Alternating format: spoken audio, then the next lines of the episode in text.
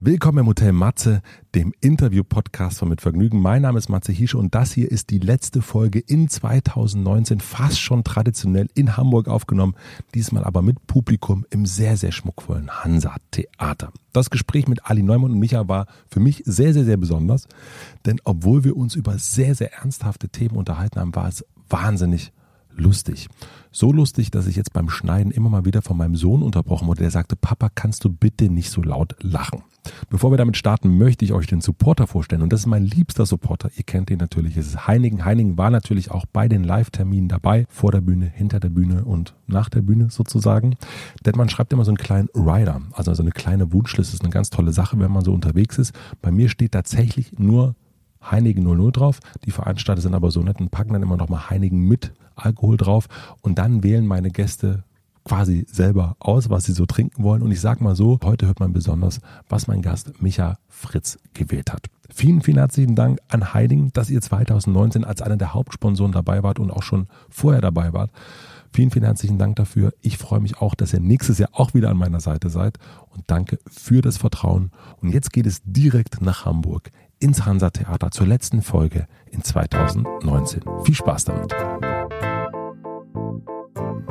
Hallo Hamburg. Willkommen im Hotel Matze, dem Interview-Live-Podcast von Mitvergnügen.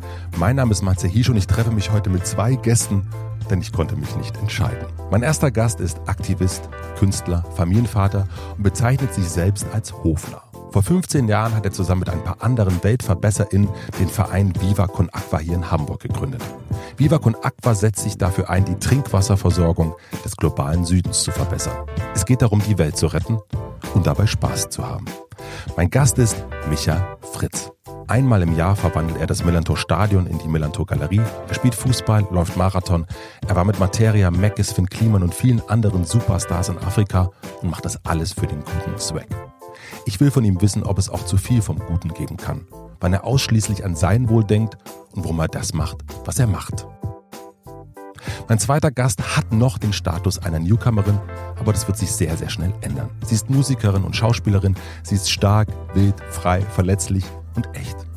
Mein zweiter Gast ist Ali Neumann. Ich habe sie zuerst im Film Wach bewundert, danach ihre verquere, intensive Musik entdeckt.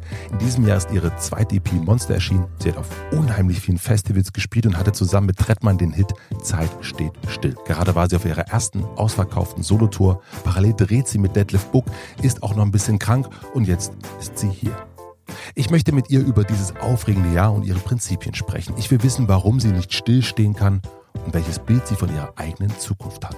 Ich wünsche uns viel Vergnügen mit Micha Fritz und Ali Neumann. Schönen guten Abend, hallo. Ich, ich stehe mal kurz auf. Hallo.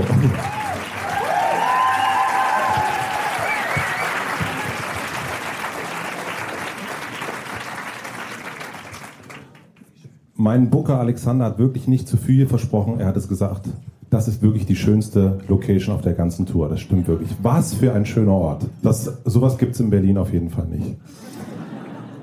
Es gibt nicht so viele Regeln. Ähm, eigentlich gibt es gar keine Regeln. Ihr könnt das machen, was ihr sonst macht, wenn ihr Podcasts hört. Ähm, stricken, Spülmaschine einräumen, einen Kinderwagen hin und her schieben, irgendwas malen, Steuererklärung oder irgendwas.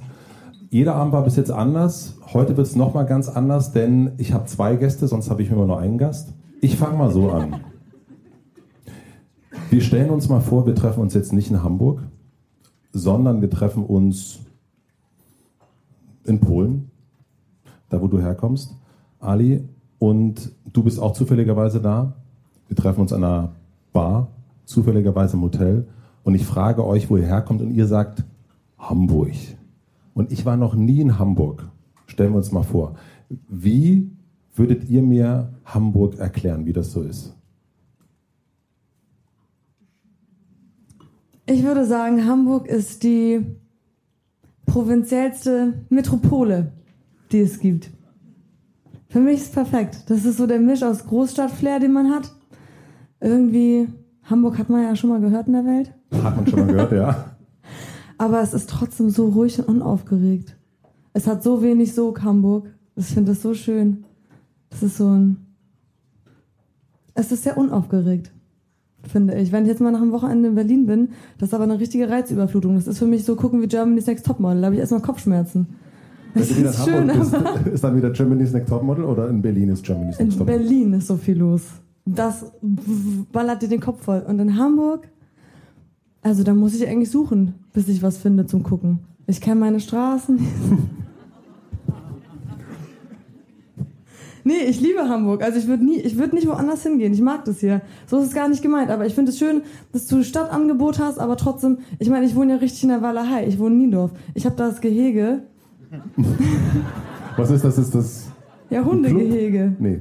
Ja, Hundegehege für meinen Hund. Ach so, wirklich? Ach so, ich dachte, so ein Club oder sowas. Nein. Ich Sie wohnt Ge- im Club, ja. Ich gehe ins Schönes Gehege Bild, nach. Das du von Ali hast. Ja, wie schon. Ja, also das ist jetzt für Leute, da wohnen halt Hundebesitzer und äh, Senioren und ich find's richtig geil da.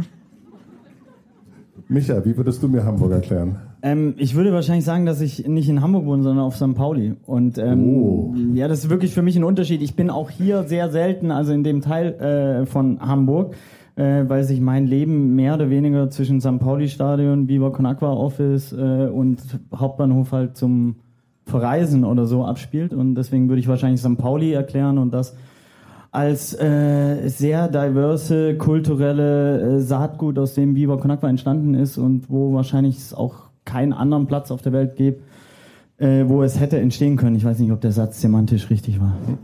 Das müsstest du doch eigentlich wissen.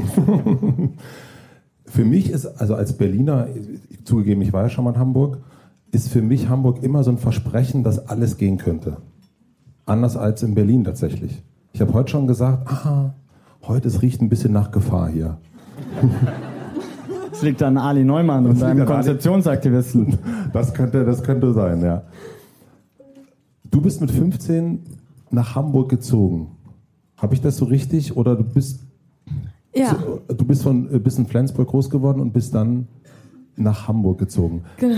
Ich bin in der Nähe von Flensburg groß geworden und ähm, bin dann nach Hamburg gegangen, kurz, äh, um meine Musikkarriere durchzustarten. Aber schon mit fünfzehn? Ja, war eine schlechte Idee, habe ich ja auch gemerkt. Deswegen bin ich ja wieder zurück. Wie war das damals in Hamburg? Also wie war das? Wie war diese Zeit? Also als Teenager nach Hamburg zu kommen, war das total aufregend? Es war total aufregend. Ich meine, ich muss sagen, ich war in guten Händen. Ich bin äh, zu meinem Produzenten Franz Plasa gegangen und ähm, die Tochter von Westernhagen, Mimi Müller in Westernhagen, die hat da auch gerade äh, ihre Platte aufgenommen mit Franz und sie war auch da ein bisschen älter und war ein ganz guter so äh, Bezugspunkt.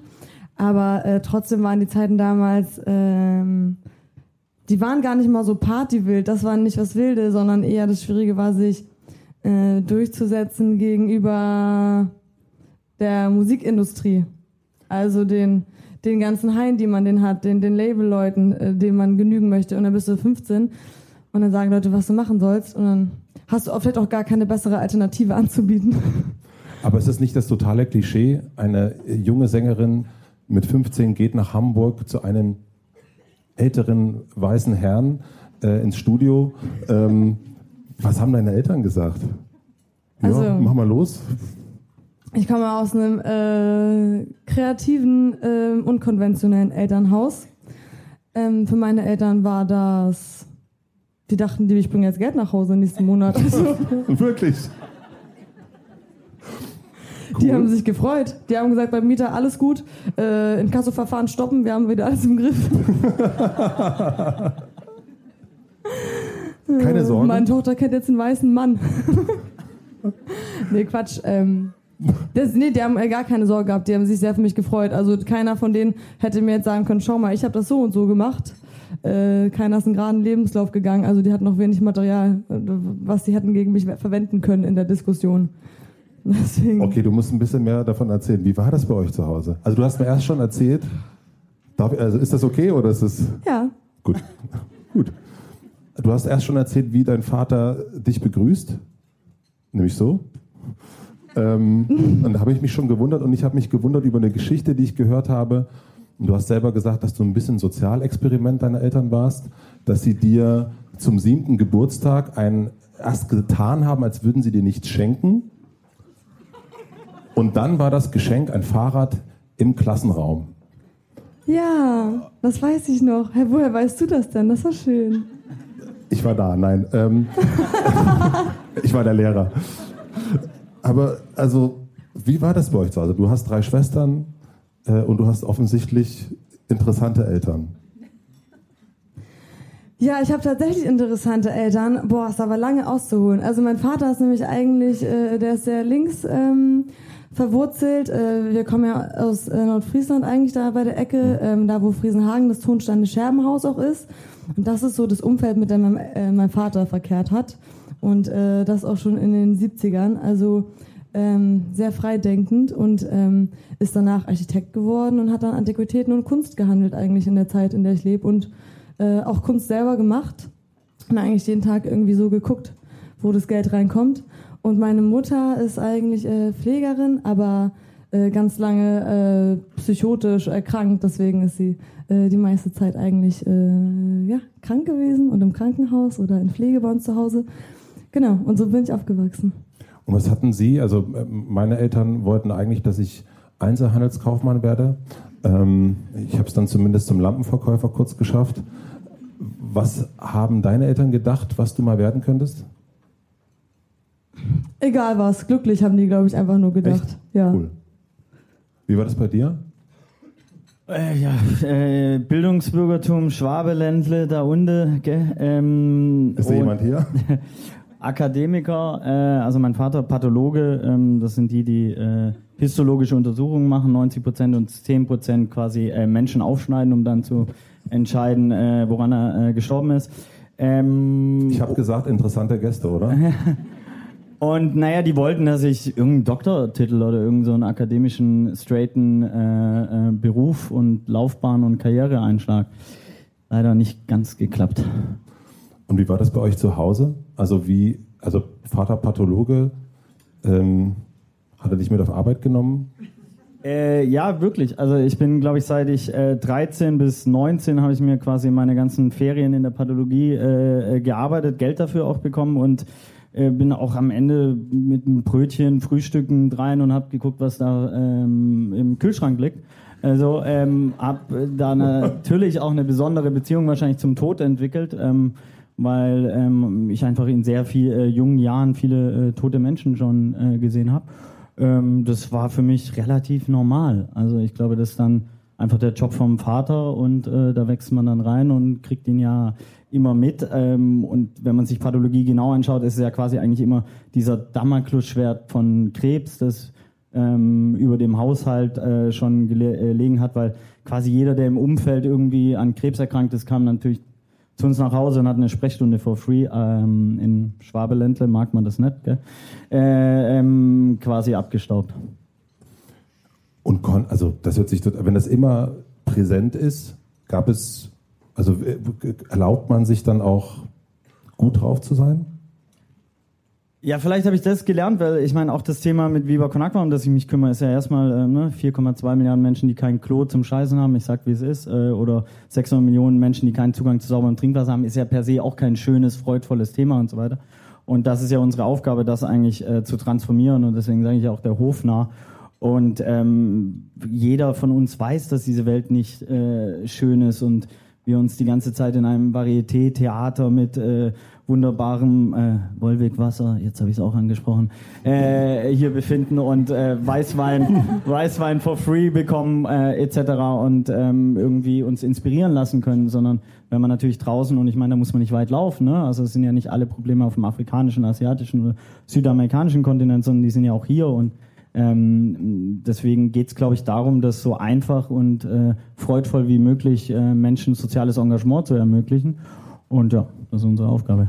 Und wie hat es dein Vater erklärt, was er da macht? Wie bitte? Wie hat es dein Papa dir erklärt, was er da macht?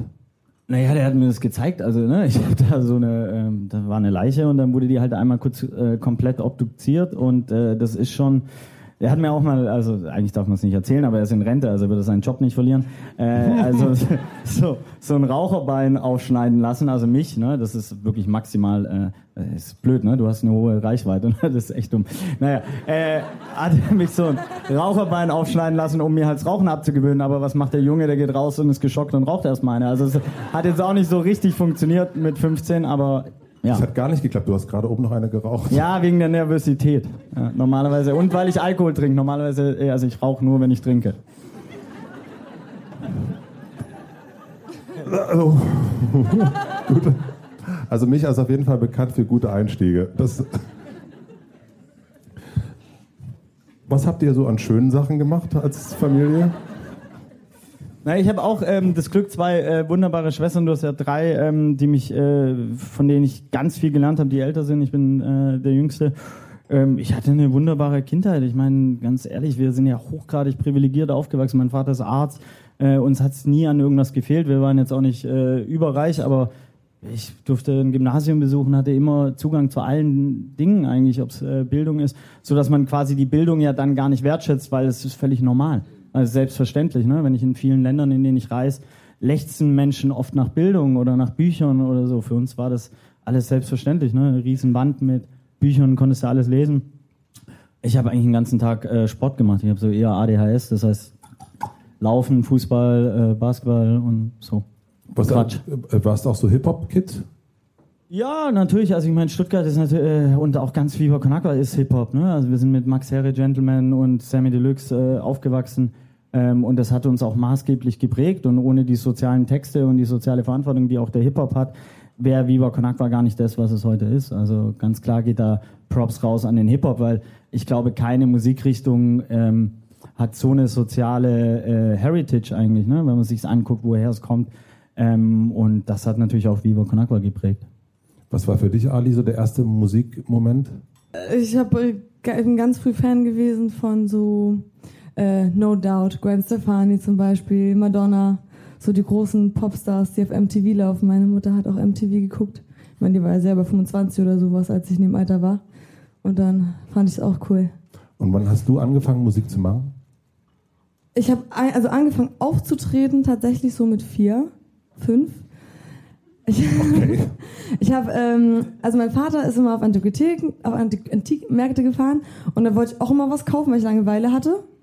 Und dann habe ich mir mal Schallplatten gekauft, mhm. wo coole Frauen drauf waren, fand ich. Danach, das war mein Kriterium. Und das war und das dann auch war dann, Gwen Stefani zum Beispiel? Das war dann, nee, das war dann ähm, zum Beispiel Connie Francis oder France Gall. Mhm. Und äh, ja, dann habe ich das für meinen Vater irgendwie zu Hause gesungen, mich verkleidet mit Tüllrocken, war so, schöne fremde Mann, du bist lieb zu mir. Habe auch alle Dialekte nachgemacht und Akzente, wie es irgendwie geht. Und dann äh, hat er das seinen Freunden gezeigt. Und dann, oder ich seinen Freunden. Und dann waren die auch so gerührt, oh, das ist ja aus unserer Jugend. Mein Vater ist schon achtzig mittlerweile fast. Genau, und dann äh, meinte er, komm, dann fahren wir ins Altersheim. Das zeigen wir jetzt den Leuten. Da kannst du, freuen die sich. Okay. Ja, und dann war mein erster Auftritt im Altersheim. Und das ging richtig ab? Das ging richtig ab. Ich hatte, ich habe richtig Blut geleckt, Alter. Oh Gott, oh Gott, oh Gott. Ich hänge hier noch immer, weil ich einmal im Altersheim gesungen habe. Wie? Achso, hier. Achso, ja. ja. Okay. Also wie ist es dazu gekommen, dass es von dort aus... Ein, also Altersheim singen, das ist natürlich eine gute Geschichte, aber das ist, glaube ich, auch was nicht... Das ist ja normal. Also das könnte normal sein. Man singt, ja. äh, ich führt Theater auf äh, und so weiter und so fort. Aber wie ist es dazu gekommen, dass du nach Hamburg zu Franz Plasa dann bist oder zu den Produzenten? Ähm, ich bin... Also erst habe ich im Tonsteine Scherben Umfeld äh, Musik gemacht. Und ich war aber sehr, sehr großer Echt-Fan, als ich jung war. Und äh, ich kannte Uhu. genau einen Produzenten auf der Welt. äh, das war Franz Plasa, das war nämlich der Echt-Produzent, mhm. der die jungen Leute aus Flensburg weggeholt hat und denen da eine Zukunft äh, ermöglicht hat. So, das war mein Bild. Und dann habe ich auf jeden Fall so ein Konzert gespielt, wo mich Orchester begleitet hat. Da durfte ich zwei Lieder von mir spielen, da war ich zwölf. Und wow. dann hatte ich irgendwie am nächsten Tag auf einen Anrufbeantworter, also Haustelefon. War Ali, dann, das ist, glaube ich, für dich. Da, da ist das auf dem Anrufbeantworter.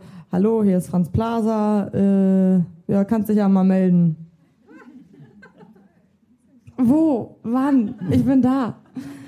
Und dann seitdem habe ich ihn kennengelernt. Ähm, und ähm, ja, seitdem arbeiten wir miteinander. Er ist mein bester Freund geworden, tatsächlich relativ schnell.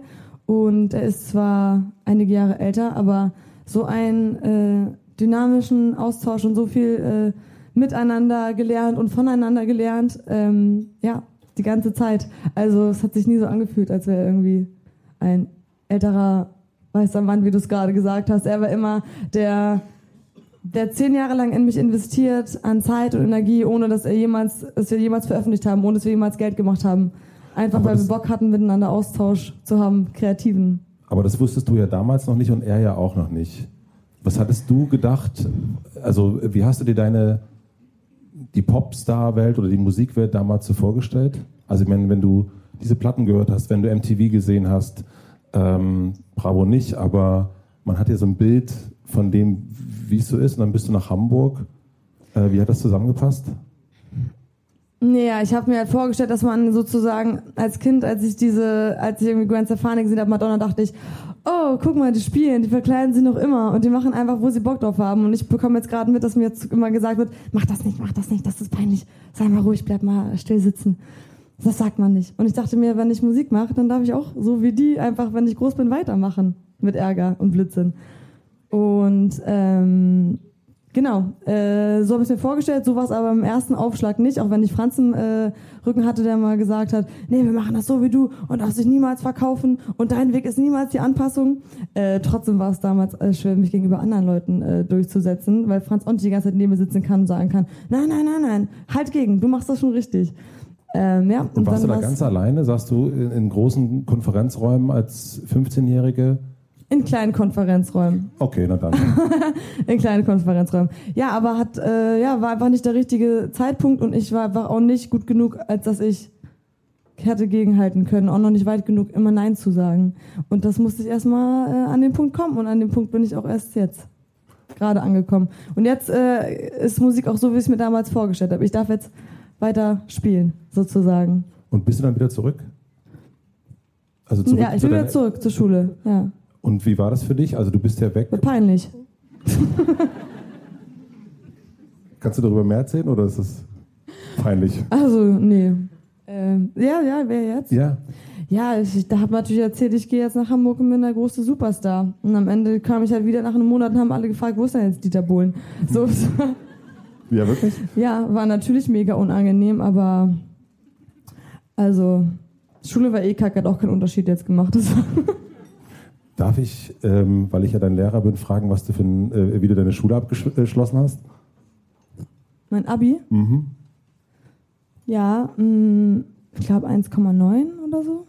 Voll gut. Ich hatte eine sechs in Musik, bei fünf minus. Talentiert. Im Abi, im Abi. Es hat mein Abi-Schnitt runtergezogen. Richtig schlimm. Und das hat dich nicht runtergezogen nach dem Motto, na, vielleicht kann ich das nicht?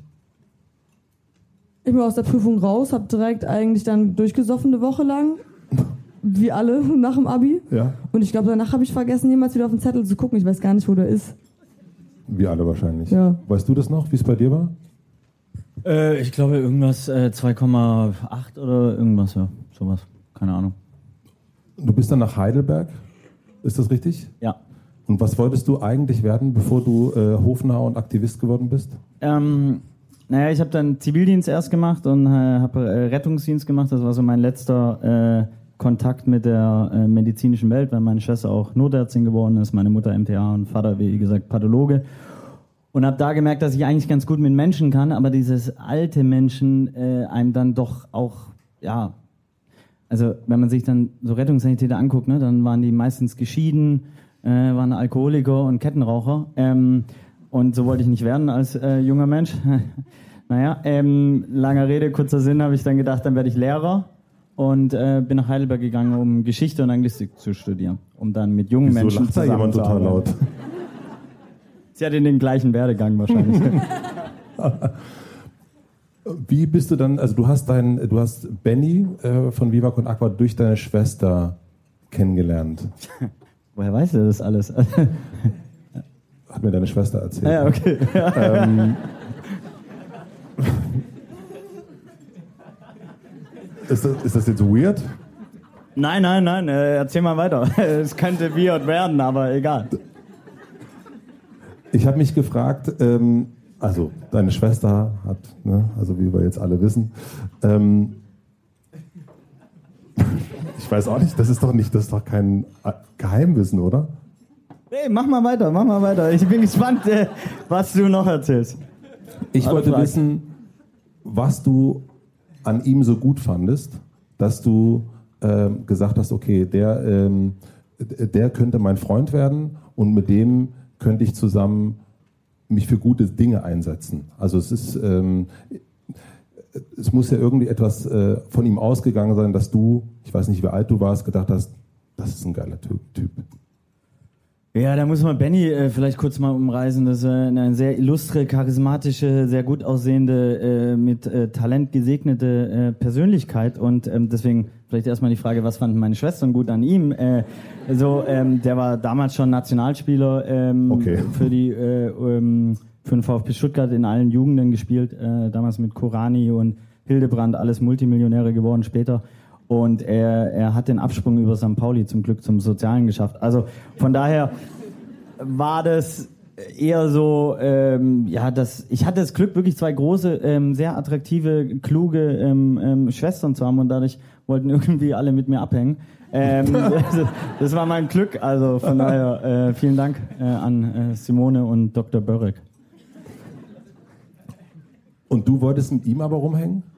Ja, wir sind, haben uns dann angefreundet. Wir haben natürlich dann äh, sind wir auf Hip-Hop-Konzerte gegangen äh, im Jugendhaus äh, Mitte in Stuttgart äh, zu Sammy Deluxe ähm, äh, und so weiter und äh, sind dann Freunde geworden und dann aber erst später kam ja Viva con Agua. Also er hat ja dann erst in Braunschweig noch gespielt, dann bei Sankt Pauli und äh, da war ich noch in Nottingham irgendwann angerufen, ich mache jetzt was äh, Soziales, äh, ich gründe da was und äh, das hat war ja nur gesagt? Eine Schnapsidee. Ja, ja. Und du bist dann nach Hamburg, hast bei ihm auf der Couch geschlafen und hast gesagt, ich mache da mit? Ja, am Anfang war es natürlich so, so äh, seine Idee, sein Projekt und es hat ein bisschen gedauert. So nach drei Monaten gab es dann so das erste ähm, Aktion, wo ich mitmachen konnte. Hab, bin einen Marathon gelaufen, wurde dann im äh, Clubheim, es war eine der ersten Veranstaltungen, ähm, noch im alten Clubheim vom F C Sankt Pauli in der Gegend gerade, äh, wo noch die äh, Bayern-Spieler durchlaufen mussten und mit Bier überschüttet wurden, also vorm Spiel. Das waren die professionellen Bedingungen damals. Ähm, und äh, dort gab es die äh, ähm, Lesung Penisverletzung durch Masturbation mit dem Staubsauger, gelesen von Heinz Strunk und äh, Tim Melzer. Das war, glaube ich, eine Doktorarbeit oder so von Charlotte Roach. Und ich sag doch, Hamburg ist immer spannend für mich. Danach hat Schwule Mädchen Soundsystem aka Fettes Brot aufgelegt und ähm, ich wurde mit Cuba Libre und Rauchend auf der Bühne als Marathonmann vorgestellt und alle, ja, ja, Marathon ist klar. Und dann habe ich Spenden gesammelt und bin halt einen Marathon gelaufen und dann ist so langsam Äh, auch zu meinem Projekt geworden. Was war diese Idee? Also was hat sich Benni damals gedacht, äh, als er dich angerufen hat, ich mache da jetzt was Soziales? Also es hört sich erstmal an, ich gehe ins Altersheim und helfe Leute. Also das hört sich ja nicht an, als, als macht man ein globales äh, äh, Millionenunternehmen auf. Das war ja auch nicht der Plan. Also das ist, ne, auch wenn jetzt irgendwas wie strategisches, cleveres, smartes Marketing wirkt, dann ist es ja alles, äh, ja, naiver, jugendlicher Aktivismus äh, mit viel Leidenschaft und äh, viel einfach, lass mal machen. Also ähm, entstanden. Benni hatte die Idee, diesen Sankt Pauli-Nukleus, dieses sehr soziale, ein bisschen Che Guevara, sehr linke, politisierte Umfeld zu nutzen, um äh, sich zu engagieren. Da gab es ja dieses äh, Trainingslager auf Kuba. Ähm, da ist dann das erste Projekt entstanden, wo wir gesagt haben, wir sammeln einfach fünfzigtausend Euro für hundertdreiundvierzig Kindergärten und sieben Sporteinrichtungen. Und als wir dann angefangen haben und das eben auf eher coole Art und Weise gemacht äh, haben, äh, haben wir gemerkt, okay, lass doch weitermachen. So, lass doch einen Verein gründen, lass es richtig machen, lass es professioneller machen. Und ähm, dann ist so langsam Viva con Agua entstanden. Willst du mal erzählen, wie du wieder zurück nach Hamburg gekommen bist? Also du hast es ja dann nochmal probiert, offensichtlich, sonst wärst du nicht hier. Ähm, nach deinem Abi, was wolltest du dann machen oder hast du angefangen zu studieren irgendwas? Ja, ich wollte Medizin studieren. Okay. Aber äh, irgendwie dann habe ich beworben äh, und aber in der Zeit, bis es dann zum Studium auch losging, hatte ich Gott sei Dank wieder meinen Verstand äh, bei mir und habe dann gesagt, nee, ich mache jetzt nochmal Musik. Also nee, doch jetzt, also ja. Diesmal richtig sozusagen. Diesmal richtig, da bin ich mit dem Fahrrad, einer Ikea-Tüte, wieder in die Regionalbahn, wieder zurück nach Hamburg. Und bin dann wieder zu Franz gegangen. War so, Franz, ich habe wieder Lieder geschrieben, können wir jetzt noch mal? Und er so, ja, dann zeig mal, habe ich gespielt. Und er so, die sind scheiße. Ich so, ich weiß. Cool. Und dann habe ich mich wieder äh, einfach äh, in mein Loch äh, versteckt und die ganze Zeit nur Musik gemacht. Und immer wieder zu Franz zwischendurch was gespielt, habe so einen Raum bei ihm bekommen. Und dann meinte du, ja, musst so lange jetzt schreiben, ist gut. Das hat mir zwischendurch wieder Gitarrenunterricht gegeben, ein bisschen hier, nein, da mal Jazz, hier Akkords, mach mal so und so. Ein paar Progressionen gezeigt und ein bisschen Musik. Und ich war so ein bisschen eigentlich eher wie in der Schule dann im Studio gefühlt. Und ähm, ja, habe dann äh, wieder eine Band gemacht. Ich habe also Blues gemacht eigentlich äh, ganz lange. Auch das erste Mal, als ich nach Hamburg gekommen bin, war das ja Blues. Hat mich irgendwie, weiß nicht, was mich da geritten hat, aber das ist so meine, meine Musikrichtung des Herzens. Und ähm, ja, habe dann erst eine Bluesband gemacht, mich mit der verstritten, dann die zweite Bluesband gemacht, dann mit der das Gleiche so, nein. Und ähm, jetzt kam erst irgendwie vor relativ kurzer Zeit dann die Idee, dass ich äh, vielleicht mal Deutsch mache. Woher hattest du die ganze Zeit die Zuversicht? Also wenn man so viel, also für mich hört sich das schon so an, dass man da auch, dass du ja nicht unbedingt mit immer mit offenen Armen äh, empfangen worden bist, außer einmal im Altersheim. Ähm, sondern es kam immer wieder, nee und doch nicht und doch nicht und der Song ist nicht gut genug und so weiter und so fort. Woher kommt das, dass du sagst, dass du dran geblieben bist? Das frage ich mich auch so oft. Weißt du, das frage ich mich wirklich auch oft. Das ist ja völlig bescheuert. Ich hatte Punkte, da habe ich wirklich zu Hause gesessen und dachte, alle Leute lachen mich einfach nur aus, ne? Jetzt irgendwie schon ein paar Jahre rum seit dem Abi. Und alle haben jetzt irgendwie, wir fahren jetzt im Bachelor und so einen Scheiß oder sowas. Und ich saß da und dachte, ich sage immer, ich bin Musikerin zu den Menschen, aber eigentlich arbeite ich die ganze Zeit auf vierhundertfünfzig Euro Basis und helfe meinem Vater bei Hausausräumung. Also eigentlich bin ich keine Musikerin. Jeder, meine ganzen Gitarrenlehrer aus Nordfriesland haben fucking YouTube-Videos, wo sie irgendwie Metallica covern. Ich habe nicht mal ein Facebook-Profil, so. Das war meine Wahrnehmung. Ähm, teilweise, aber irgendwie war es nicht so, als hätte ich mir das aussuchen können. Es ist so, ja, wie eigentlich, also wie gestört, es ist gestört, aber ich konnte mir das nie aussuchen. Ich war so driven, dass ich Musik machen muss. Das ist ja, Musik ist ja auch wie eine Droge. Also, ich weiß nicht, wenn man mal Drogen genommen hat, so ist für mich Musik machen. Das ist so geil, ey. Da geht die Zeit auf einmal rum. Das Leben ist kurz, schade, aber das, das macht so Bock. Oh. Finde ich auch. Man kann applaudieren, glaube ich.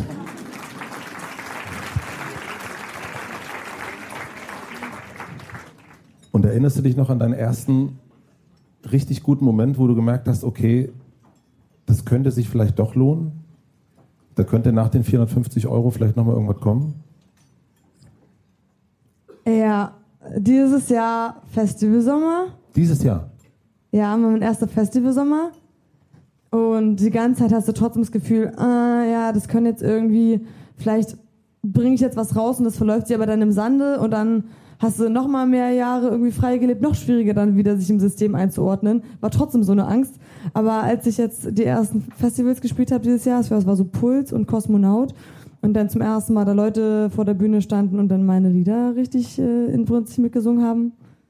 Boah. Da, ja, jetzt habe ich das erstmal vergessen mit den ganzen Ängsten und äh, Zukunftszweifeln. Äh, ja, das hole ich nächstes Jahr wieder raus. Aber erstmal freue ich mich über den Festivalsommer, meine erste eigene Tour. Du hast aber nach einem Festival hast du erzählt, dass du eigentlich kein Geld kriegst auf hm. dem Festival, also dass du eigentlich nichts verdienst hm. ähm, und im Grunde von dem Applaus lebst, den du da bekommst. Wie finanzierst Scheiße, du ja. dich? Wie finanzierst du dich? Das hört sich jetzt so ja. äh, ähm, arbeitsamtmäßig an, aber ähm, ist mhm. gar nicht gemeint, aber natürlich... Ich muss das immer wieder der K S K erklären, ich bin das gewohnt, ich kann das wieder machen. Warum ja. habe ich kein Geld? Also gerade oben, bevor wir runter sind, hat deine Steuerberaterin dich angerufen. Also, ähm, nee, du, jetzt gerade ist es auch der Punkt tatsächlich, jetzt gerade Ende des Jahres, so jetzt seit einem Monat, wo ich zum ersten Mal ein bisschen Geld auf dem Konto habe. Oh, das ist ein gutes Gefühl, ey, das kann ich dir sagen, ne? Also wenn jetzt, ich bin umgezogen mit meinen Schwestern zusammen. Ihr habt vorher zu viert in einer vierzig Quadratmeter Wohnung gelebt. achtundvierzig Quadratmeter. Und habt aber auch noch untervermietet für Airbnb. Ja. Was ich total krass fand. Ja, aber die Airbnb-Gäste durften das immer nicht merken, weil wir Angst hatten, dass die das abschreckend finden. Deswegen sind wir immer aus dem Fenster rein und raus. Aber was haben die denn gedacht, wenn jetzt irgendwie so äh, äh, José aus, aus äh, Barcelona kam mit seinen Kumpels und dann... Der hat sich gefreut. Ja, wahrscheinlich schon. Ja, wahrscheinlich schon. Sind da gerade Bilder in deinem Kopf? Waren auch süße Airbnb-Gäste bei. Das freut mich. Ich konnte die Kaution alleine zahlen, das ist, was ich sagen wollte. Okay. Ich habe die Kaution für die, also ich habe nicht die ganze Kaution gezahlt, sorry, fair. Mit mein, ja, sie hat die andere Hälfte gezahlt. Ach so. Aber die andere Schwester. Das cool. Aber das war so, oh Mann, ey, wie geil. Oder wenn ich jetzt zum Beispiel ein Auto hätte, ich habe keins, aber wenn ich ein Auto hätte und es wird abgeschleppt werden, dann müsste ich nicht jetzt gucken, dass ich irgendwie meine Gitarre verkaufe, ne? Dann könnte ich einfach die zweihundertsechzig Euro bezahlen. Also es wäre jetzt nicht geil, das würde mir schon richtig wehtun, aber... Ich habe nicht mehr die Existenzangst. Ich weiß, wenn jetzt irgendwas Schlimmes... Ich weiß, ich kann meine Versicherung diesen Monat zahlen. Das ist so eine emotionale Freiheit, nicht jeden Cent umdrehen zu müssen. Ich glaube, dieses Jahr kriegen sogar Freunde von mir Weihnachtsgeschenke.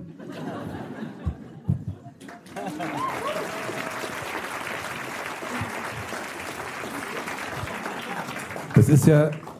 Ich war ein bisschen überrascht, als ich das äh, gehört habe in einem Interview, als du das erzählt hast, weil natürlich in der...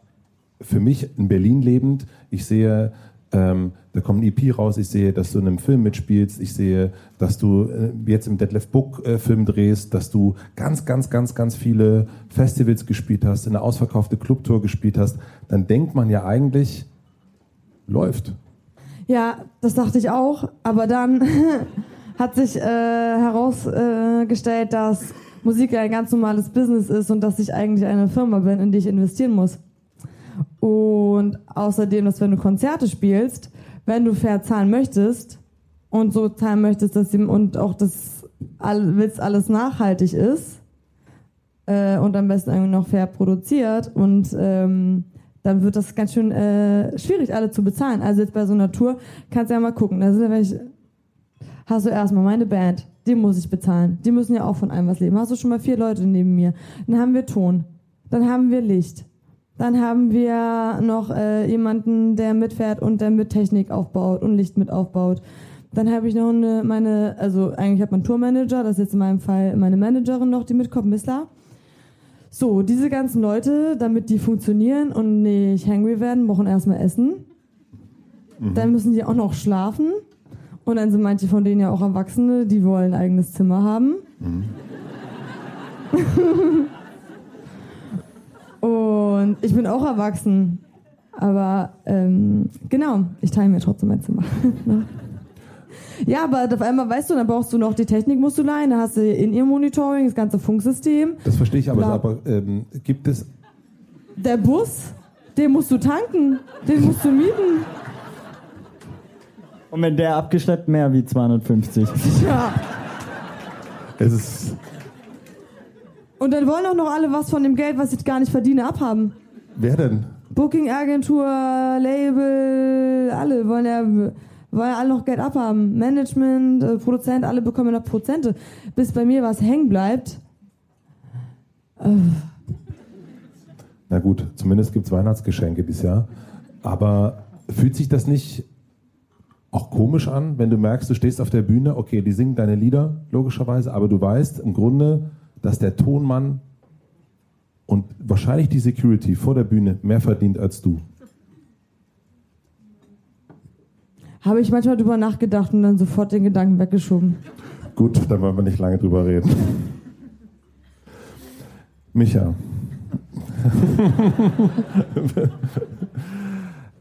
Wie viel Geld hast du eingesammelt beim Marathon? Äh, ich glaube so zweieinhalbtausend Euro damals, ganz am Anfang. Ich habe neulich jemanden getroffen, in Berlin natürlich, und dann habe ich erzählt, dass du hier bist. Und dann hat er gesagt, ah, den habe ich auch kennengelernt. Und irgendwie habe ich den total unterschätzt. Und dann habe ich gedacht, aha, interessant, weil diese Marathonnummer, ich wusste das natürlich, dass du da mitgelaufen bist, aber ich habe mich gefragt, ob das etwas ist, was dir häufiger begegnet, dass dich Leute unterschätzen. Habe ich noch nie drüber nachgedacht. Ähm, ist ja erstmal ein Vorteil, glaube ich. Ja, voll. Also so erstmal unterschätzt werden ist ja super, kannst du äh, rausperformen. Äh, schlimmer ist, wenn du überschätzt wirst und dann überhaupt nicht performst, glaube ich. Also von daher, ja, keine Ahnung.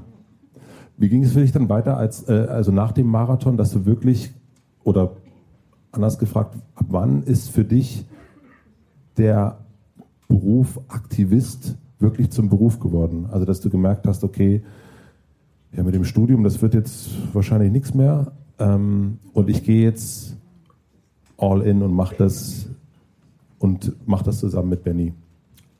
Naja, all in bin ich, glaube ich, relativ früh gegangen. Also so meine, ähm, ich hatte nicht meine E-Mail-Adresse damals. Ne? Äh, die war dann Benutzername Viva con Agua for Life. Deswegen habe ich eine äh, äh, E-Mail-Adresse eingerichtet wegen Viva con Agua. Also von daher, all in sind wir sehr, sehr früh gegangen. Wir haben ja auch gesagt, wir machen es hauptberuflich ehrenamtlich. Ich glaube, wir haben sechs Jahre ähm, nicht wirklich Geld verdient von Viva con Agua und dann auch in zweihundert Euro, vierhundert Euro, sechshundert Euro. Also ich kenne den ganzen Quatsch, den Ali Neumann äh, ähm, durchmacht oder auch durchgemacht hat. Ähm, ja, Momente gab es viele, wo man so gemerkt hat. Also ein Moment, an den ich mich erinnere, dass ich es geglaubt habe, äh, dass wir es geschafft haben, war, als ich vom Festival zurückkam. Ähm, leicht noch angemalt mit Edding äh, von der Nacht davor, ähm, in einer ganz kurzen Buchse mit irgendeiner so Rasterlocke hinten im Schwabeländle bei meinen Eltern, ihnen erzählt habe, dass wir es geschafft haben, weil Wu-Tang Clan uns supportet haben und meine Eltern waren sehr weit weg von Wu-Tang Clan. Als ich ihnen dann noch Videos gezeigt habe von äh, denen, wurde es nicht besser. Ähm, das... Da hatte ich aber, ich hatte den, ich dachte, yo, Wu-Tang Clan supportet Viva con Agua, wir haben es geschafft. Äh, hatten wir damals noch nicht. Es war ganz am Anfang, glaube ich, zweitausendneun. Ähm, aber man hat viele so Momente, glaube ich. Das ist ja immer, ne, wir sind ja auch sehr divers aufgestellt, haben verschiedene äh, soziale Unternehmungen und in jedes steckt ja bis zum gewissen Punkt an Kinderschuhen, bis du weißt, okay, ist erfolgreich und es kann auch drüber hinauslaufen. Und selbst dann, wenn es erfolgreich ist, dann hast du wieder neue äh, Problematiken, wie dass wir jetzt neun Millionen Plastikflaschen äh, verkaufen und Plastik halt, äh, wie wahrscheinlich der Zeitgeist, alle nicht geil finden und so schnell wie möglich raus wollen, aber einen Vertrag bis zweitausendsechs mit der Husumer Quelle haben. Das heißt, wir können jetzt äh, zweitausendsechsundzwanzig äh, kommunizieren, dass wir zweitausendsechsundzwanzig rausgehen oder irgendwie die so geschickt verhandeln, dass wir halt schneller raus können.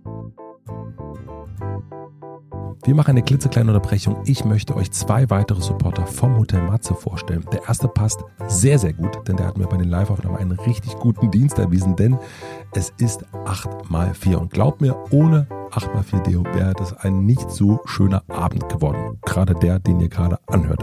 acht mal vier bietet ab sofort neue Sprays und Roll-Ons, die ganz individuell auf euch abgestimmt sind. Das nennt sich Personalized Protection, also eine persönlich auf euch angepasste Kombination aus Duft, Schutz und Pflege. Euer persönliches Deo findet ihr ganz einfach über einen vergnügten Test unter acht mal vier punkt de slash test. Dabei werden nicht nur eure Duftvorlieben, sondern vielmehr auch Empfindungen, Interessen und Charaktereigenschaften berücksichtigt. Das ist wirklich richtig, richtig gut gemacht. Ich habe das getestet und bei mir kam Clear Rose raus, den Duft, den ich auch wirklich passend finde. Die Düfte gibt es als Antitranspirant und als Deo ohne Aluminium. Dabei habt ihr die Auswahl zwischen fruchtigen, floralen oder sportlichen Düften in modernen, dezentem Design. Und wenn ihr schon dabei seid, euren passenden Duft herauszufinden, dann schaut doch mal unter acht mal vier punkt de slash stories vorbei. Denn für die Kampagne Don't Stop Yourself zeigt acht mal vier drei Menschen, die den Mut haben, ihren persönlichen Weg trotz aller Umstände zielsicher zu beschreiten. Und da gibt es die Geschichten von Deborah, Theo und Julius. Ich packe euch beide Links in die Shownotes. Vielen herzlichen Dank an acht mal vier für den Support. Und dann ist dann noch der zweite Supporter. iFixit habe ich selbst noch nicht getestet, da mir tatsächlich lange nichts kaputt gegangen ist. Gleich mal auf Holz klopfen. Aber wenn mir mein Smartphone oder mein Rechner das nächste Mal kaputt geht, dann werde ich iFixit mal testen. Mit iFixit ist Dinge selbst reparieren ganz einfach. Mit den kostenlosen Anleitungen auf ifixit punkt de, dem passenden Werkzeug und Ersatzteilen, müsst ihr wegen einem kleinen Schaden euer Handy, Spielekonsole oder Laptop nicht mehr in fremde Hände geben oder gar entsorgen. Und so funktioniert das. ifixit punkt de ist die größte Online-Community fürs Reparieren. Inzwischen gibt es mehr als fünfzigtausend kostenlose Reparaturanleitungen, erstellt von einer globalen Community aus Tüftlern und Selbermachern. Und wenn es ein neues Gerät auf dem Markt gibt, bauen iFixit-Experten es auseinander und prüfen, ob es möglich ist, das zu reparieren. Eine Punktzahl von eins bis zehn verrät, wie das Gerät dann abschneidet. iFixit stärkt das Bewusstsein für die Notwendigkeit reparierbarer Geräte und bietet euch zusätzlich eine Entscheidungshilfe für den nächsten Kauf in den Bereichen Smartphones, Laptops und Tablets an. Besonders hilfreich und vielseitig ist das ProTech Toolkit, das ist ein Werkzeugset für den einfachen Einstieg in den Elektro-Reparaturservice sozusagen. Dabei ist es perfekt geeignet für D I Y-Enthusiasten oder professionelle Reparaturtechniker. Ich finde das wirklich eine super, super Sache. Ich habe noch nie davon gehört und freue mich, dass ihr Supporter vom Hotel Matze seid, denn das ist großartig, denn so wird Elektroschrott vermieden und man kann halt gucken, was man selbst reparieren kann. Mit dem exklusiven Rabattcode Hotel Matze zehn erhaltet ihr von heute bis zum dreiundzwanzigsten ersten zweitausendzwanzig auf ifixit punkt de zehn Euro Rabatt auf das ProTech Toolkit. Ich packe euch den Link natürlich in die Shownotes. Vielen herzlichen Dank an iFixit und auch nochmal eine acht mal vier. Und jetzt geht es direkt zurück nach Hamburg. Bei Ali habe ich es verstanden tatsächlich, weil es geht, glaube ich, um die eigene Kunst und die auf eine Bühne und in die Welt zu bringen und damit auch das Risiko einzugehen, zu viert mit sehr vielen Airbnb-Gästen in einer kleinen Wohnung schlafen zu müssen. Bei dir, wo kommt es bei dir her? Bei dir ist es ja nicht, also du bist eigentlich auch äh, Künstler, also du bist, du malst, du hast auch Musik gemacht und so, aber woher kommt es, dass du dich so, äh, opfern hört sich so groß an, aber äh, warum gehst du so sehr dafür ähm, auf die Straße und überall hin? Also ich muss, glaube ich, erst ein paar Sachen relativieren. Also ich habe mal einen Clowns-Workshop gemacht, da kam raus Richard Rhythmus, äh, der Clown auf der Suche nach seinem Rhythmusgefühl. Also ich bin sehr weit weg von selber Musik machen und wenn ich mal dann, also meine Tochter, die ist zwei Jahre, die malt deutlich schöner ähm, und das, das ist keine, das ist keine subjektive, sondern eine objektive. Ähm, ich glaube natürlich so ein bisschen kommt es vom Vater und der Mutter, sehr sozial, ne? Es gibt im in der Medizin auf jeden Fall, finde ich, immer so scheiden sich ein bisschen die Geister. Die einen machen es aus dem Status, die anderen aus dem Idealismus. Mein Vater ist ganz klarer Idealist, also er hat seinem eigenen Krankenhaus, das versteht bis heute keiner in der Familie, ein Mikroskop für zehntausend Euro gekauft. Also so, wer macht das? Seinem Arbeitgeber, weil der halt gesagt hat, ja, naja, das, das Krankenhaus hat dieses Mikroskop nicht, es bräuchte es. Ja, klar, ja gut. Okay, ähm, also von daher kommt es ein bisschen daher, plus muss man dann zusagen, dass ja auch, also ich propagiere immer das gefühlte Gehalt, ne? Also ich werde nicht reich mit Viva con Agua, aber ich darf ja unfassbar geile Sachen erstmal erleben. Deswegen bin ich auch sehr weit weg davon zu sagen, dass ich mich aufopfere. Ich, im, ich glaube, und das ist jetzt bitte nicht kein Lehrer dieser Welt falsch verstehen, aber wäre ich jetzt Lehrer in Heidelberg, hätte ich jedes Jahr eher repeti- repetitive äh, Dinge zu artikulieren und wahrscheinlich würde ich sie auch zurückkriegen und trotzdem würde ich viel Liebe kriegen, aber so ist mein Leben viel facettenreicher, ich darf durch die ganze Welt reisen, ich darf irgendwie, am Ende macht alles Sinn, weil Menschen Zugang zu sauberem Trinkwasser oder eine Toilette bekommen und ich darf es mit Kunst, Musik und äh, Wu-Tang Clan machen, also von daher, das ist schon alles sehr luxuriös so und ähm, deswegen ähm, würde ich niemals sagen, dass ich mich aufopfere, sondern dass ich sogar der bin, der von Viva con Agua am meisten profitiert. Was machst du genau bei Viva con Agua? Ja, ich glaube, äh, am Ende bin ich ein äh, Kommunikationsmedium. Ich kriege Informationen von links und pack sie nach rechts äh, via WhatsApp, E-Mail, äh, Facebook, Instagram äh, und äh, Das ist jetzt Telefon. Sehr, sehr technisch. Naja, ich lasse mir Konzepte einfallen, wie Menschen sich engagieren können. Kannst auf du das, einfache Art und Weise. Kannst du das mal äh, vielleicht an einem Beispiel erklären? Naja, wir, haben, wir sind groß geworden, glaube ich, mit der Pfandbecher-Idee. Ähm, du kannst auf einem Musikfestival, hast du kein Glas, weil natürlich Verletzungsgefahr, deswegen hast du da nur diese Hartplastikbecher, die sind mit einem Euro bepfandet und wir sind mittlerweile auf dreihundertfünfzig äh, Festivals und sammeln über vierhunderttausend Pfandbecher, vierhunderttausend Euro für sauberes Trinkwasser und haben es halt geschafft, damit in die ja, Musikkultur reinzukommen, weil die Ärzte mussten nichts anderes machen, außer auf der Bühne stehen, schmeißt die geilste Band dieser Welt ab und viertausend Becher sind auf die Bühne geflogen. Problem natürlich Collateral Damage, die haben alle, sind ja Hartplastikbecher, also gibt schon Platzwunden, gab äh, siebzig Platzwunden, aber die meisten haben es gefeiert, weil sie hatten eine Platzwunde von den Ärzten, hatten eine, äh, so. Aber das dürfen wir jetzt nicht mehr machen, aber so haben wir dann quasi... Wir reden von der Band, die Ärzte. Ja, genau, natürlich. Nicht von den Ärzten, die danach die äh, ja. Opfer der Ärzte Gut. behandelt haben. ähm, so, das äh, zum Beispiel eine oder ähm, wir haben mit der Millerntor Gallerie, was du im Intro, glaube ich, angekündigt hast, ein Kunstfestival gestartet aus dem Nichts, äh, wo wir gar nicht wussten, dass für den Kunstverkauf diese kleinen Galerieschilder förderlich sind. und mittlerweile kommen siebzehntausend äh, äh, Zuschauer und wir haben dieses Jahr einen Gerhard Richter verkauft. Also völlig absurd, so wie sich das entwickelt hat. Und da bist du derjenige, der sich sagt, ach, wir haben ja ein Stadion, da sind ja Wände, da könnte man noch Bilder dran malen. Ja, ich glaube, ich bin im, im System so ein bisschen ein Aktivist in, im Sinne von Aktionsenergie. Ich äh, gebe so eine Energie und dann laufe ich einfach vorweg und mache viel Scheiße und äh, so. Und dann kommt zum Beispiel das strukturierende Element von Herrn Adrian und sagt, ah, lauf mal hier hin und hier müssen wir irgendwie Prozesse reinziehen, Struktur reinziehen, weil ich meine, mittlerweile sind es, äh, im, ich glaube, in acht Ländern haben wir Viva con Agua gegründet, also in Deutschland, Österreich, Schweiz, Holland, Spanien, Uganda, Mosambik und in Kalifornien in der Gründung und vier Social Businesses.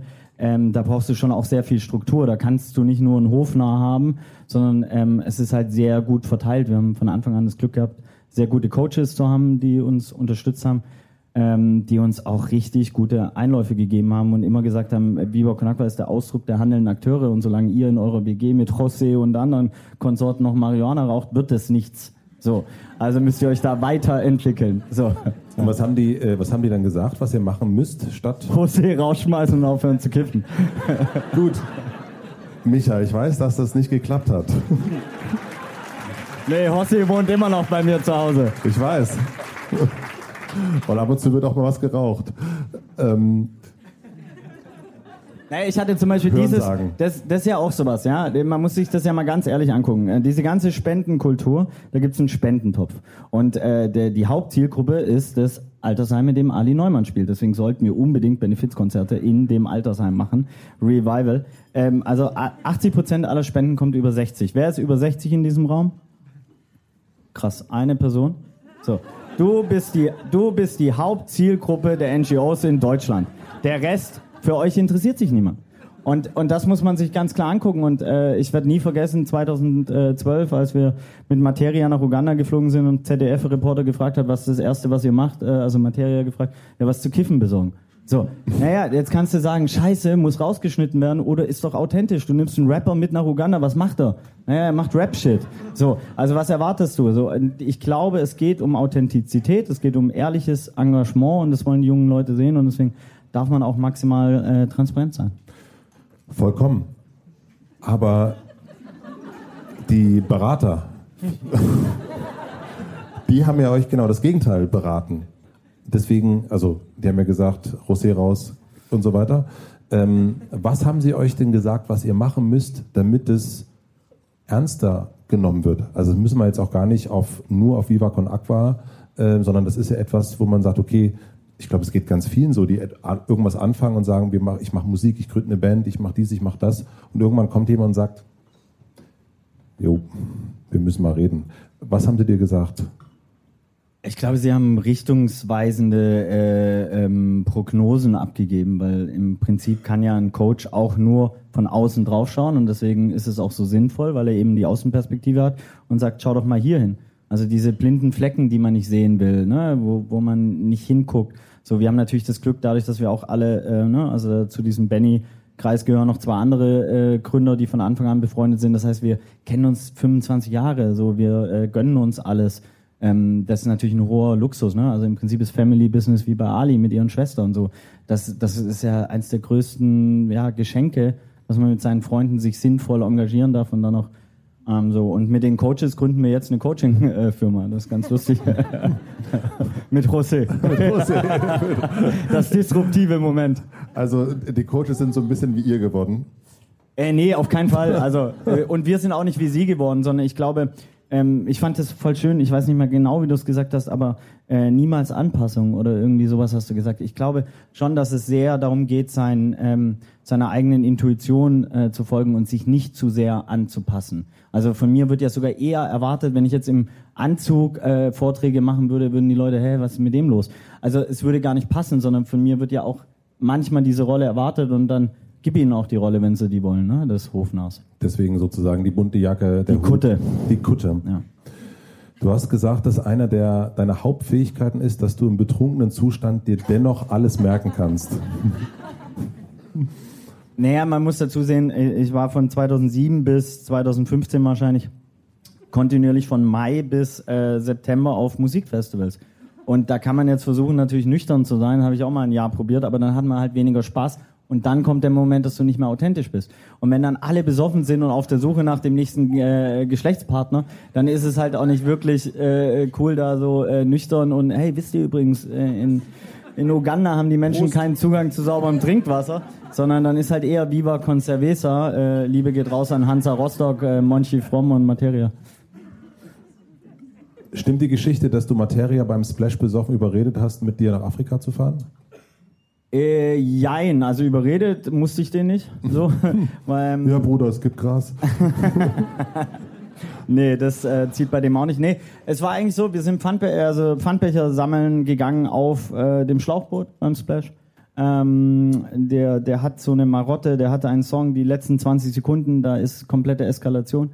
Äh, da habe ich mich nicht gefreut, als er gesagt hat, wir machen es bei dem Song, weil du fliegst sofort raus. So, ist keine Chance. Aber das Geile war, Martin ist selber reingeklettert, ähm, hat einen schönen Abend. Und ich habe ihm am Ende einfach nur gefragt, willst du sehen, was dein Pfandbecher bewirkt? Und äh, quasi die Projekte anschauen. Und dann hat er eingeschlagen und ein halbes Jahr später haben wir uns äh, am Flughafen wiedergesehen. Und äh, er ist mitgeflogen. Warum Uganda? Warum, man könnte auch sagen, warum nicht Hamburg? Ja, also man muss ja, also warum nicht Hamburg? Äh, weil du hier den Zugang zu sauberem Trinkwasser hast, nämlich Leitungswasser. Also deswegen trinkt alle Leitungswasser. Äh, sozial ist ein Menschenrecht, sollte keinen Preis haben. Ökologisch ist totaler Wahnsinn. Diese Flasche muss produziert werden, das Etikett muss produziert werden, es muss von A nach B transportiert werden. Äh, und ökonomisch zahlt ihr einen tausendfachen Preis, also macht überhaupt gar keinen Sinn. Ähm, das heißt, aber wenn man, euer Wasser verkauft ihr doch auch. Ja, weil es eine Alternative, also wir wollen eine Alternative, eine soziale sein. Und es natürlich, muss man auch sagen, es gibt ja kein Social Business. Also wenn man sich jetzt die äh, andere, meisten anderen Wasserunternehmen anschaut, dann machen die hochgradig äh, Profitmaximierung und verdienen sich dumm und dämlich damit, irgendwelche Aktionäre. Und wir geben ja die ganzen Gewinne eben in die Wasserprojekte. Und deswegen ist es für uns schon äh, eine sehr andere Variante des äh, Business, nämlich eben Social Business. Und ich glaube, da, da liegt auch die Kraft drin, weil du musst auch nicht Leute die ganze Zeit überzeugen, ey, spende doch, weil du hast zehntausend Sachen, für die du spende, äh, spenden solltest, weil es gibt einfach ganz viele gesellschaftlich relevante Themen im einundzwanzigsten Jahrhundert, für die man sich engagieren sollte. Ähm, und eben nicht nur Viva con Agua. Deswegen sollten auch die N G Os äh, äh, vielleicht sich potenziell auch weiterentwickeln und neue Wege gehen, damit du eben nicht von diesem gleichen Spendenkuchen abhängig bist. Wie meinst du das?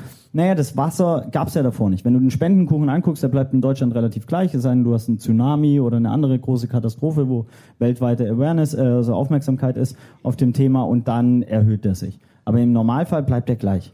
Und das Wasserbusiness gab es ja davor nicht. Also nicht im sozialen Kontext. Okay, und auch unser Klopapier, wir haben Klopapier von Goldeimer, mit dem man sich den Hintern abwischen kann. So, das gab es ja davor auch nicht. Oder auch eine Kunstgalerie, eine soziale. Das heißt, ähm, immer wieder neue Sozialunternehmen gründen. Es macht ja eigentlich, also in meiner Welt, ich bin sehr naiv, ähm, aber ich glaube einfach, die Aktien ersetzen durch Gemeinwohl. Und du hättest fast alle Probleme rasiert. So auf einmal. Es macht ja keinen Sinn, dass sechsundzwanzig Menschen auf diesem Planeten genauso viel haben wie drei Komma sechs Milliarden Menschen. Völlig absurd. So ist am Ende nur ein Verteilungsthema. Wir haben alles, alle Möglichkeiten, wir haben alles technische Know-how. Es fehlt nur an der Motivation der handelnden Akteure, so aus allen Genres, damit sich wirklich was ändert. Aber eigentlich wissen wir doch ganz viel. Ne? Wir also wissen wir, alles. Wir wissen alles. Ja. Aber warum ändert sich es nicht? Also ich meine, wir erleben ja gerade in diesem Jahr, ein, äh, gehen Millionen äh, Schüler, Schülerinnen und auch nach und nach Erwachsene auf die Straße und tun ganz viel. Und es gibt dieses Bewusstsein, ähm, man sieht immer weniger... Ja, aber wir diskutieren darüber, ob sie erste Klasse oder zweite Klasse gefahren ist. Hey, so what? Also, so... Nee, absolut. Nein, es ist wirklich absurd, äh, wenn man sich jemanden anschaut, wie eine sechzehnjährige, die so äh, zermalt wird von alten, weißen Männern äh, und anderen, die sie irgendwie als Gefahr wahrnehmen. Ist doch völlig egal. Die sechzehnjährige hat alle Preise der Welt äh, verdient. Die hat eine Bewegung geschafft, die es noch nie gab. Und erstmal gebe ich der doch ganz viel Liebe.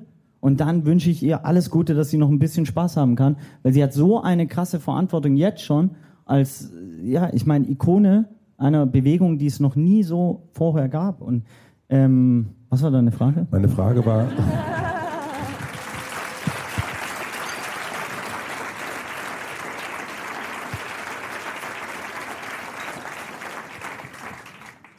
Das ist dein drittes Bier. Ich wollte gerade auch fragen, wie lange geht denn der Podcast? Ne? Naja, naja, also mit Marc Benecke saß ich dreieinhalb Stunden auf der Bühne und, und bei euch so. Vor allen Dingen freuen sich die, ähm, die lieben MitarbeiterInnen vom Hansa-Theater, denn die hatten gestern Weihnachtsfeier. Denen geht's heute richtig gut. Ich wollte wissen, wenn wir doch so viel wissen, also wir wissen, das ist, äh, ähm, macht eigentlich nicht so richtig Sinn und wir wissen, was eigentlich zu tun wäre, aber so richtig kommen wir nicht unter die Puschen. Und du hast so viel in der Welt gesehen, du warst in so vielen Ländern, hast mit so vielen Menschen gesprochen und wir wissen um die äh, nicht so faire Verteilung. Warum kriegen wir es nicht auf die Ketten? Naja, weil alle so leben müssten wie Ali Neumann. Mit José in einer achtundvierzig Quadratmeter Wohnung mit vier Geschwistern. Weil wir abgeben müssten. Also ich meine, es ist relativ einfach. Wir haben, du kannst dir doch eigentlich das Einkommen dieser ganzen Welt anschauen, so, und dann müsstest du es auf ein Niveau packen. Dann wäre es fair. Dann wäre es fair.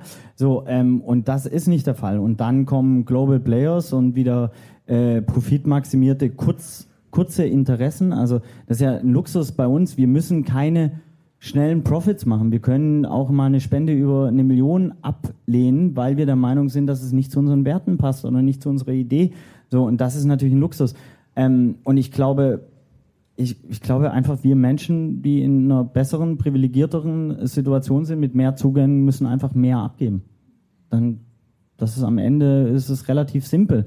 Nur natürlich fängt das dann bei einem selber an und das heißt halt, sein Auto verkaufen. Es macht ja auch keinen Sinn. Wir haben zwei Milliarden mehr, äh, Autos auf diesem Planeten. Wenn man Carsharing machen würde, würden zweihundert Millionen reichen. Wenn man sich Berlin anguckt, in der Stadt, in der du lebst, sind vierzig Prozent der Stadt ist nur für Autos da, betoniert für Autos. Also selbst ökonomisch würde es Sinn machen, diese äh, äh, zu bauen, quasi, dann hättest du ein paar Sozialwohnungen mehr und ein paar weniger Straßen, ein paar weniger Parkplätze. In Los Angeles äh, muss jeden, jeder, jeden Moment fünfhunderttausend Autos rumfahren, weil es keine Parkplätze gibt. Das ist so ein geiles, absurdes System, das du, also, das wir Menschen geschaffen haben. Und da muss man rein und du musst auch Nachhaltigkeit durch jegliches äh, Genre ziehen. Also das ist ja das Brutale, was du auch gesagt hast. Warum geht Coldplay nicht mehr auf Tour? Weil sie sagen, sie können es gar nicht nachhaltig machen. Die fliegen mit einem, mit fünf Privatjets wahrscheinlich von A nach B, nach B, nach C und so weiter. Aber am Ende stehst du ja auf einer Bühne und machst das alles. Ähm, und du wünschst dir, irgendwann mal auf dem Hof zu leben ähm, und, ähm, und äh, Bauhaus-esk äh, soll das sein.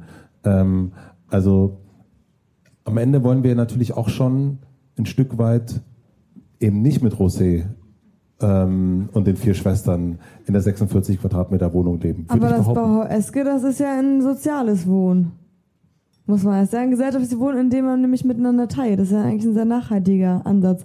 Dass man, das ist dieses Mehrfamilienhaus, wo man einen Garten teilt mhm. und wo man alle Geräte miteinander teilt, damit du halt nicht immer alles für alle in jeden Einzelnen brauchst. Und damit nicht immer für eine Familie gekocht wird und weggeschmissen wird, sondern dass du dich halt mit mehreren Parteien zusammen tust und es sozusagen so organisierst, dass es nachhaltiger wird und weniger gebraucht wird. Das ist dein, äh, dein Bild, wie du gerne, also wo du gerne leben würdest? Ja, das finde ich schön, weil du meinst, was, was nicht aus dem Interview auch von mir mit diesem Bauhausleben ist, genau, aber das ein, da geht es nämlich gar nicht darum, wie die Architektur ist, sondern da geht es um so eine Art von gemeinsamem, gemeinsamem Wohnen als Projekt, als nachhaltiges Projekt. Und das finde ich nämlich spannend daran. Und auch das Füreinander-Dasein und generationsübergreifend Leben natürlich, ne? Also, dass dann irgendwie auch noch in so einer Form von Leben auch noch Platz ist, dann, dass deine Eltern irgendwie mit auf dem Hof sind und dann nicht ins Altersheim müssen, im Doppelzimmer. Also ich weiß nicht, wie es hier in Hamburg ist, aber äh, bei uns in Berlin ist es auf jeden Fall, äh, gibt es eben kaum noch alte Menschen im, in der Stadtmitte. Also da, wo wir leben, gibt es bei uns im Haus gibt's einen älteren Herrn, äh, der viel Alkohol trinkt, aber ansonsten gibt es keine Omas und Opas mehr. Also was sehr, sehr schade ist, weil wir dann natürlich überhaupt nichts äh, davon lernen können und, äh, und miteinander sein können. Wie ist das hier in Hamburg? Also ich habe das Gefühl, hier ist es ein bisschen besser durchmischt. Aber vielleicht ist es auch so, als äh, einmal im Monat herkommender nicht ganz so deutlich. Ich glaube, es ist ein generelles, es ist wieder ein strukturelles Thema. Wer hat denn Zeit, sich um seine Eltern, wenn sie im Pflegefall werden, zu kümmern? Also wenn er zwei Jobs braucht, da, also Mann und Frau, äh, um die Kinder auf die Schule äh, und äh, alle Kosten zu äh, finanzieren und ähm, und es billiger ist, die die Eltern ins äh, Altersheim nach Thailand zu schicken weil es eben mehr preiswerter ist als für dreieinhalbtausend Euro in Deutschland oder zweieinhalbtausend, was ein Altersheim gern mal kostet. Und wo dann nicht Ali Neumann auftritt, leider. Leider, ja. Ja. Wie hast du das in der W G, also Wohngemeinschaft, ähm, gemacht, dass du Songs schreiben konntest, dass du für dich sein konntest, dass du, weil Kunst entsteht ja meistens in einem geschlossenen Raum der Einsamkeit, aber wenn Rosé äh, da ist und, und die, vier, die drei Schwestern, ich stelle es mir sehr, sehr schwer vor, da kreativ sein zu können. Ähm, ja, wenn Leute da sind, ist es tatsächlich schwer, da fühlt man sich beobachtet, aber mit meinen Schwestern, da ist es so, da kann ich auch alleine sein, wenn die da sind. Rein emotional. Also die sind jetzt nicht wie so ein... Ich fühle mich einsam, wenn ich bei euch bin. Nein, war ein Scherz. Ähm, nee, aber ich, die sehe ich nicht so als bewertende Instanz, deswegen kann ich dann auch trotzdem schreiben, wenn die da sind. Das stört mich nicht, wenn die mich aus dem Zimmer hören. Aber trotzdem ist spazieren gehen oder auf einen, irgendwie auf einen jüdischen Friedhof setzen oder so noch immer äh, auf jeden Fall besser als zu Hause rumhacken für mich, ja. Wieso jüdischer Friedhof? Finde ich irgendwie sind sehr, sehr schöne, verlassene Orte in Deutschland. Sollten öfter besucht werden. Ist das anders als deutsche Friedhöfe für dich?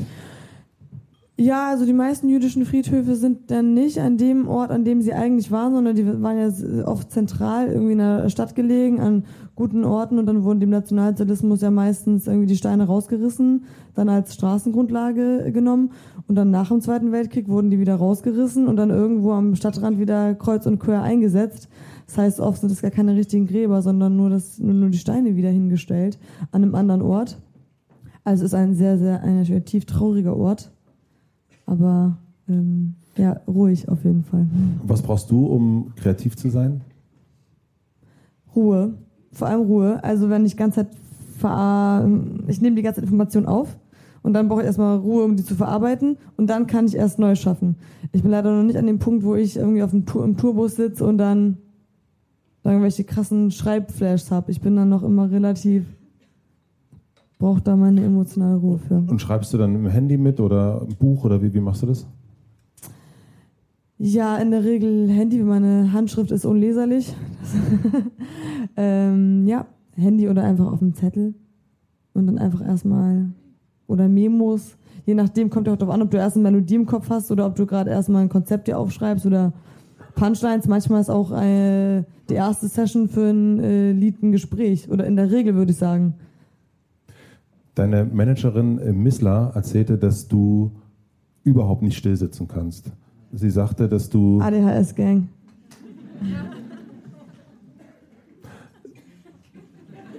Okay.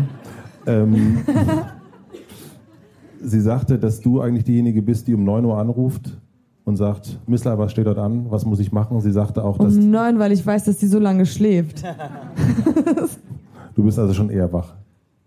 Woher kommt dein Fleiß? Ja. Äh, woher kommt dein Fleiß? Hat das nur was mit A D H S zu tun? Mm, erstens ja und zweitens Angst, Nein. Vor, Angst wieder Arbeitnehmer zu sein in der Gastronomie oder sowas. Ich freue mich gerade, dass ich das machen kann, will das nicht verlieren. Ich habe keine Lust mehr auf Chefs. Das heißt, du versuchst gerade jede Chance, die du hast, als Künstlerin wahrzunehmen, um auch nächstes Jahr Weihnachtsgeschenke zu haben? Ach, über Geld denke ich gar nicht so nach. Also wenn du es mit Weihnachtsgeschenken meinst. Nee, also nee. Das, aber ich glaube, du weißt, was ich meine. Es ist nicht nur auf Weihnachtsgeschenke. Ja, nee, um weiter, um weiter eine Plattform zu haben, um weiter das äh, zu tun, was ich gerade tue. Mir kommt natürlich auch sinnstiftend vor, was ich tue. Ne? Also ich glaube, ich mache ja das Richtige. Ja, aber letzten Endes ist es ja gar nicht so einfach, wie jetzt, glaube ich, bei dir. Es gibt ja schon viele Möglichkeiten, die, also glaube ich, die du hast. Also du kannst Musik machen, du kannst als Schauspielerin weiterarbeiten, du kannst Konzerte machen, du kannst dies machen, du kannst das machen. Ähm, und dann ein wenig Angst haben, dass es auch wieder weg sein könnte. Wie schaffst du es? Und dann bist du ja noch, das noch eingeworfen, ähm, jemand, der sehr, einen sehr, sehr eigenwilligen Weg geht und sehr eigenwillige Kunst macht und Musik macht und bei sich ist und wahrhaftig ist. Wie schaffst du es, dass du das bewahren kannst, dass du dich eben nicht mh, verführen lässt von Wegen, die vielleicht nicht so gut für dich sind? Wie bleiben Sie bei sich, Frau Neumann? Das ist eine gute Frage, weil den Kampf, den hat man natürlich trotzdem jeden Tag. Also einmal das Wichtigste ist, glaube ich, sich mit guten Leuten zu umgeben, die einen darin bestärken, dass es nicht darum geht, das zu reproduzieren, was gerade funktioniert hat, weil man damit gut Geld gemacht hat. Also das ist, glaube ich, einmal wichtig. Und ähm, auch sich alleine nicht so selbst den Druck zu machen, in der Verantwortung zu sein, weil man hat jetzt auch Leute, die dann für einen arbeiten und will auch, dass die das weitermachen können, dass die jetzt irgendwie damit Geld verdienen, aber man darf dann nicht so kippen äh, in diesem Modus, ich mache das gerade nur, um fun- zu funktionieren und Geld äh, zu verdienen, weil das wäre, kurzfristig kann das vielleicht funktionieren, aber wenn du langfristig was aufbauen möchtest, äh, womit du glücklich bist und womit die Leute auch gerne mit dir arbeiten und was auch Leuten was gibt, dann musst du halt immer auf diese kurzfristigen äh, Verlockungen wie jetzt auch machst du ein bisschen dümmeren Track. Es ist einfacher, einen Hit zu machen natürlich, wenn du ein bisschen was Einfacheres machst, was so, ja, mach mal eingängig, mach mal Abtempo, mach mal jetzt nicht immer wieder so einen verqueren Text, wo alle im Lexikon nachgucken müssen in der dritten Zeile. Ja, manchmal denke ich auch, wäre einfacher oder jetzt mal ein paar mehr Werbedeals annehmen für Instagram. Könnte man natürlich machen. Wozu kriegst du aber deine Community mit. Wozu hast du in diesem Jahr Nein gesagt? Ja, vor allem Modeindustrie natürlich. Die äh, klopfen natürlich die ganze Zeit mit mir mit, willst du das nicht anziehen, willst du das nicht anziehen? Oder sie fragen gar nicht, sie schicken dir einfach die Sachen. Da, da immer konsequent zu sagen, äh, konsequent zu sein. Ja, oder Feature mit Künstlern, zu dem, mit denen man eigentlich vielleicht sich gar nicht so identifiziert und mit deren, mit deren Werten. Aber vor allem ist es Werbung. Also, wo, was für mich so ein, so ein schwieriger Faktor ist, wo man immer wieder darauf verzichten muss und immer wieder so vor dir gewedelt wird, man, hm, willst du Geld, willst du Geld? Und gibt es dann so ein kategorisches Nein für dich? Also, weil das hält ja auch auf, ähm, also es hält ja auch auf, vom eigenen Weg immer wieder darüber nachzudenken, ob man jetzt das jetzt macht oder ob man das jetzt nicht macht. Ähm, kategorisches Nein gibt's nicht. Nee, weil wenn, wenn ich die Werbung irgendwie gut für mich nutzen kann, wenn die, wenn die Firma mir eine Plattform gibt, über ein Thema zu reden, das mir wichtig ist. Also ich habe jetzt zum Beispiel eine Kooperation gehabt mit Eva, die machen äh, fair und nachhaltig produzierte Rucksäcke. Und dann habe ich mit denen halt ein Interview darüber gemacht, äh, in dem ich über Nachhaltigkeit im Alltag rede. Und dann haben die das überall in Deutschland als Werbung geschaltet. Da denke ich so, Banger Deal. Für die und auch für mich, weil ich so... ähm, ja, weil... Worüber freust du dich? Über, über den Begriff Banger Deal. Banger Deal. Das ist ein Banger Deal. Ja, ja äh, dann sage ich natürlich äh, super. Oder wenn äh, auch eine große Firma sich dazu entscheidet, ähm, eine vegane Linie zu machen, wunderbar. Natürlich will ich dann mein Gesicht für sowas nutzen und mir dann äh, gleichzeitig am besten auch noch Geld einstecken. Aber äh, nichts, was sozusagen... Nichts, was nicht konform geht mit den Dingen, für die ich sonst einstehe. Also nichts, das mir Bauchschmerzen macht, ne? Ich glaube, es freuen sich alle im Raum, wenn du Geld verdienst.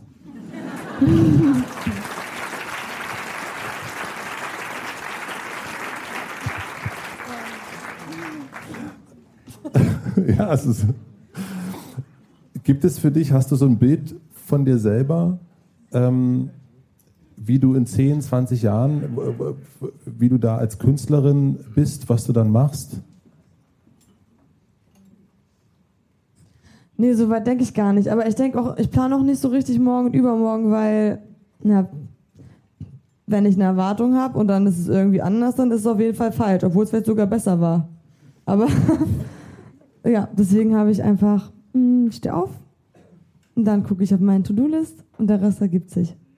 Aber das kann ich gar nicht sagen, ey. Nachher Pläne machen ist echt für die Katze. Ist noch nie was so gelaufen, wie ich es mir vorgestellt habe im Leben.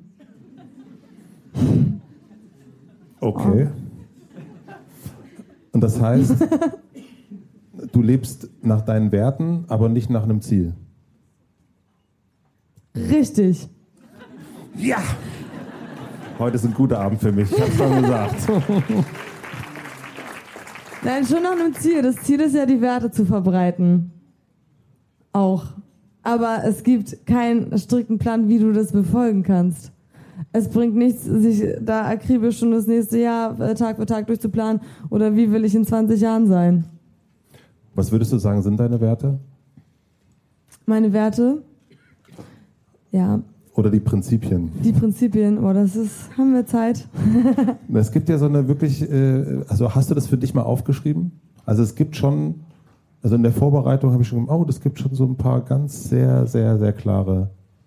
Ja, es gibt auf jeden Fall einige Themen, die mich sehr interessieren. Willst du mal zwei nennen? Ja. Du kannst gerne, aber, weil du, nein, mach, nein. Mhm. Am meisten interessiert mich natürlich ähm, Gleichstellung in Deutschland, weil da sind wir noch lange nicht da angekommen, wo ich gerne angekommen wäre, auch in der akademischen Welt und auch in der Musikindustrie und selbst in meiner Bubble, in der äh, ich, in der sozusagen wir Frauen schon auf jeden Fall privilegiert behandelt werden, ist noch immer ähm, ganz unangenehmes äh, Ungleichgewicht vorhanden. Und da freue ich mich natürlich, dass ich jetzt mit einer Reichweite auch was äh, in der Popmusik ähm, manchen anderen äh, Künstlern gegensetzen kann. Wir haben ja da irgendwie teilweise sehr sexistischen Hip-Hop ähm, noch immer und ähm, auch einen Schlager mit äh, sehr verquerem Frauenbild und ich äh, finde es einfach wichtig, dass Ähm, dass da auch irgendwie noch Alternativen dazu da sind und ich freue mich sehr zu beobachten, dass da ganz viele andere Frauen, tolle Frauen neben mir und auch äh, ganz viele Männer ähm, jetzt gegenhalten und sich auch da was tut. Und wir als Popkultur sollten auch eigentlich immer die Denkanstöße liefern. Das machen wir jetzt nicht. Gut, in den meisten Unternehmen sieht es besser aus als bei den meisten Labels, was Frauen angeht, aber ja, arbeiten wir noch dran. Und das Zweite? Tiere interessieren mich auch sehr. Bin ja Veganerin. Ist nicht schlimm. Ich liebe, ich liebe ja Tiere so sehr und ich verstehe nicht genau, warum wir jetzt entscheiden, dass wir Tiere wie Pflanzen äh, züchten uh, und die dann einfach umbringen und äh, dann haben die ein kurzes Leben, in dem sie gekühlt werden. Und außerdem ist die C O zwei Bilanz eine Oberkatastrophe und all die Monokulturen, die wir anzüchten, um die Tiere zu füttern. Also einfach Fleischessen verbieten. Zaghaftes Klatschen. Oh, dafür gibt's Applaus. Nein, das ist, das ist richtig geiles Klatschen. Das ist ja keine Ahnung. Normalerweise wird man ausgebuht. Alter, wie geil seid ihr denn? Machen wir heute noch Party oder was? Ich hab's ja gesagt, Hamburg ist Hamburg. Geil. In Berlin ist es natürlich, also ich war in ein paar Städten und in Berlin ist es ausgefallen. Also der Abend. Oh. Gastkrank. Kannst du dir das vorstellen? Nee, ich gehe auch halbtot arbeiten. Ganz genau, gute Überleitung. Danke. Das andere, was mir nämlich deine Managerin erzählt hat, dass du... Deine Managerin ist echt cool, muss man sagen. Ich liebe sie. Ich auch. Missla, du bist gerade im Urlaub. Ich gönn dir das, wenn du das hörst. Sie hat mir erzählt, dass du auf Tour krank geworden bist. Du warst jetzt gerade auf Tour in Deutschland, das erste Mal allein auf Solotour. Du hast aber parallel, da habe ich mich natürlich schon gefragt, warum ist das so organisiert worden, drehst du einen Film mit Detlev Buck, Nachtdrehs, das alles zur gleichen Zeit und dann bist du krank geworden und so krank, dass sie eigentlich gesagt hat, und das finde ich für eine Managerin wirklich toll, stopp.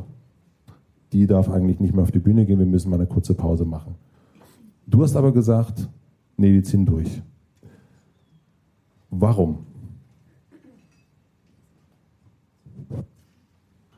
Hm.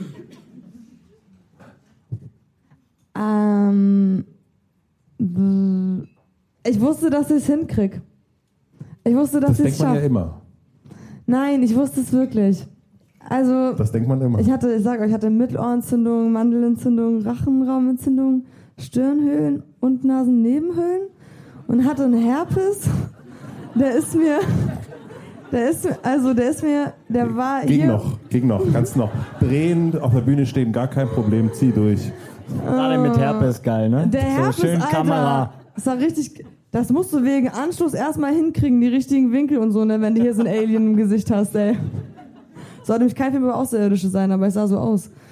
Und ähm, ja, auf der einen Seite war ich natürlich auch, ich habe gemerkt, das geht nicht, aber auf der anderen Seite muss man auch sagen, hast du da trotzdem eine richtig große Produktion und erstmal gehört auch ganz schön Eier in der Hose dazu, äh, wenn da alle am Set stehen und da ein paar hundert Leute irgendwie rumrückeln, äh, zu sagen, nee, ich gehe da jetzt nicht hin, weil ich mich krank fühle. Ich hätte sagen können, ich bleibe zu Hause und die Versicherung hätte es übernommen, aber der Stress, den mir das gemacht hätte, emotional, da wäre ich Jahre nicht mehr gesund geworden. Das hätte ich gar nicht gebacken bekommen. Und, aber auch weil ich Bock habe und es auch machen will und auch schaffen will. Ich weiß, also es ist so, ich bin noch jung, weißt du, ich kann das noch machen.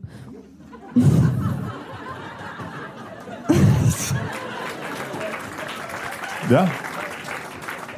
Natürlich muss man an einem gewissen Punkt, wenn das jetzt auch schlimmer geworden wäre und zum Arzt ich glaube, da hätte ich auch hätte ich auch gesagt, so, das geht jetzt nicht, ich mache das nicht mehr, aber vor allem Fans, da hast du zum ersten Mal Leute, die stehen da, die haben Tickets gekauft, wo mein Name draufsteht, obwohl der phonetisch nicht besonders wunderschön ist, weißt du, Ali Neumann, da gehen die hin, ich bin doch die Letzte, die nicht auftaucht. Alle können zu Hause bleiben, aber doch nicht ich. Ja. Aber du verstehst schon, dass man sich dann auch Sorgen macht. Nee. Ähm, das ja, schon, aber mir geht's. Das Ding ist, es gibt einmal. Ich fühle mich so väterlich gerade. Guck mal, es gibt einmal wirklich emotionalen Stress. Und ja. Da würde ich auch Leuten, wenn, wenn Leute nicht mehr könnten, nicht mehr wollten, dass es psychosomatische Symptome sind. Und wo man sagt, bei mir ist jetzt so die Grenze. Und ich hatte auch Zeiten, da habe ich einfach. Da habe ich weniger gearbeitet als jetzt. Ich meine, so viel wie, jetzt, wie ich jetzt arbeite mit nur zwei Stunden Schlaf, das kann man gar nicht lange machen. Das ist auch ein Ausnahmezustand. Durchschnitt zu so drei gerade. Aber das ist auch so ein Ausnahmezustand. Aber ich habe viel weniger gearbeitet oder bin in der Schule gewesen, in der Oberstufe, und habe mich mit Leuten auseinandergesetzt, die, die mir nichts gegönnt haben, die mich klein gemacht haben, die immer wieder über den Finger gucken und sagen, wie falsch du bist und wie schlecht alles an dir ist. Und das, das macht einen richtig krank. Und da kannst du auch, da kannst du auch am Tag äh, sechs Stunden arbeiten und, und kommst nach Hause aus Kopfschmerzen und kriegst Burnout. Und jetzt bei mir aber gerade so, jetzt habe ich zum ersten Mal geschafft, dass ich nirgendwo in meinem Umfeld irgendwie einen Tyrannen habe, der äh, mich die ganze Zeit bevormundet und mich nicht mehr mit Leuten auseinandersetzen muss, die mir irgendwie ein doofes Gefühl geben. Äh, und dann auf einmal habe ich so das Gefühl, ich habe so Superkräfte, weil ich auf einmal nur Spaß habe. Also es ist zum ersten Mal bei mir in diesem Jahr, so in diesem Sommer, dass ich echt mit Leuten zusammenarbeite, die ich mir ausgesucht habe, vor allem bei der Musik. Und jetzt auch mega Glück habe bei diesem, mit dem Filmteam zum Beispiel. Oder ich darf mit Leuten wie dir arbeiten, ich darf mit Leuten mit dir hängen, ich darf mit mega vielen coolen, spannenden Menschen hängen, die aus irgend, die erstmal nicht so das Interesse haben, mich runterzumachen. Und das ist erstmal schön, weißt du? Wow. Hat man doch immer, oder? Also, man hat doch immer irgendwie andauernd jemanden bei der Arbeit, der einen irgendwie abfacken will und einem das Gefühl gibt, dass man klein ist und einen fertig machen will oder so tyrannisieren oder irgendwie so Intrigen startet. Boah, und ich hab das mein, oh, in der Schulzeit hat mich das so verfolgt und danach auch in den Nebenjobs und so und auch in der Musikindustrie. Und jetzt habe ich das mal nicht und ich bin einfach gerade so glücklich. Gibt es da. Ja, wir sehen es. Gibt es. Gibt es aber jemanden, der dir sagen kann, ist zu viel? Also gibt es irgendjemanden, von, auf den du dann wirklich hörst? Nee, ich habe ja keinen Bock mehr auf Chefs. Nee, das muss ja nicht ein Chef sein. Aber, also ich sag's mal anders. Ja, wenn, also doch, wenn jetzt meine Schwestern mir wirklich sagen würden, Ali, jetzt ist wirklich zu viel, weil die, die haben auch schon, als ich früher in Hamburg war, gesagt, nee, ist zu viel, reicht, komm zurück, du bist dem nicht gewachsen. Ja, aber doch würde ich drauf hören, weil die kennen mich wirklich und die wissen auch, ich übernehme mich gern und sagen mal, Ali, du musst nicht so viel machen, aber die sagen mir nicht, hör jetzt auf, die können das einschätzen. Ich glaube, wenn die wirklich sagen würden, jetzt ist jetzt äh, ist äh, Sense, du hast irgendwie fünf Kilo abgenommen, du siehst äh, katastrophal aus. Äh, du hast Herpes. Wir, wir trauen dir jetzt nicht mehr, hast Herpes schon wieder im Nasennebenraum, Gehirn. Vielleicht. Aber ich bin auch, ich bin auch gerade verrückt. Ich bin gerade, ich habe so Bock, alles zu machen. Ich bin einfach nur... Micha. Da wirst du auch nichts Besseres bei rauskommen, Alter. Also, ich kenne den. Ich auch. Ich habe äh, in diesem Jahr gab es einen ganz, ganz kleinen Moment einer anfliegenden Midlife-Crisis. Das war ein paar Tage, bevor ich vierzig geworden bin. Danke. Und ich habe Micha geschrieben, der fragte mich per per WhatsApp, wie wir coolen Männer das so machen. Wie geht's so? Und ich habe gesagt, ich habe ein bisschen Blues, weil ich vierzig werde. Und hast du mir geschrieben, die Lebenserwartung von Männern in Äthiopien ist zweiundvierzig. Du hast Double Time, Bruder. Wenn es schlimmer wird, fahren wir zusammen nach Afrika.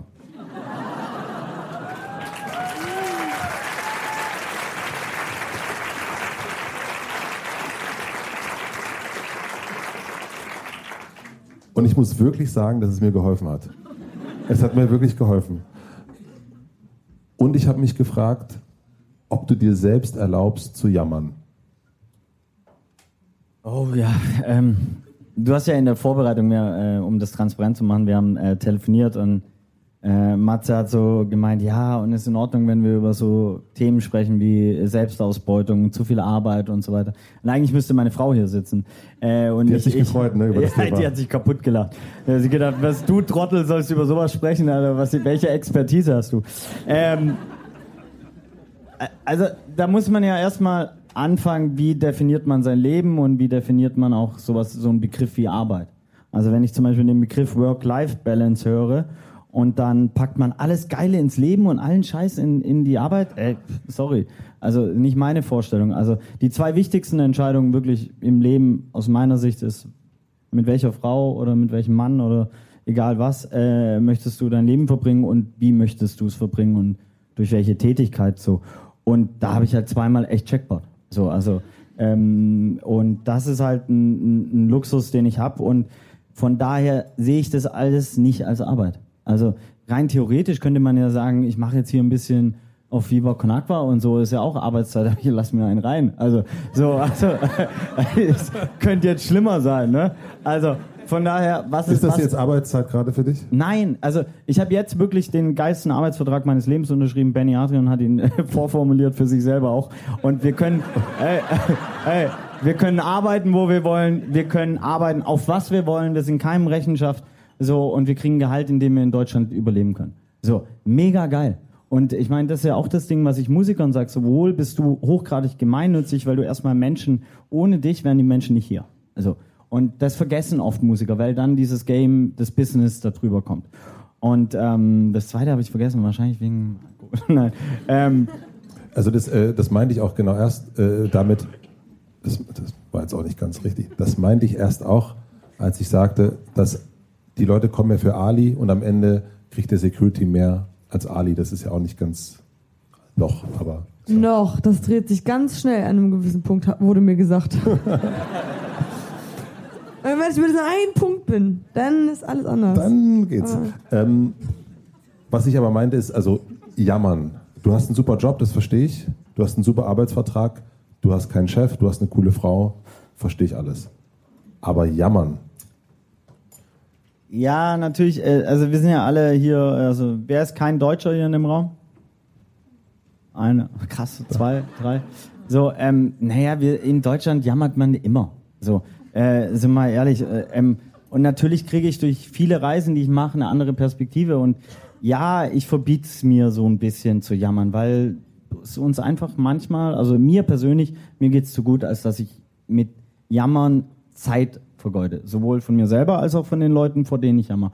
Und trotzdem sage ich jetzt auch gerade, ey, ich bin froh, es ist Ende des Jahres, äh, ich mache jetzt im Januar Elternzeit, ich muss mir echt mal ähm, Auszeit machen, weil das ist halt ein brutales Hamsterrad, in dem man drin ist. Und da kannst du machen, was du willst. Und das ist ja das Problem. Ich war heute Glühwein trinken.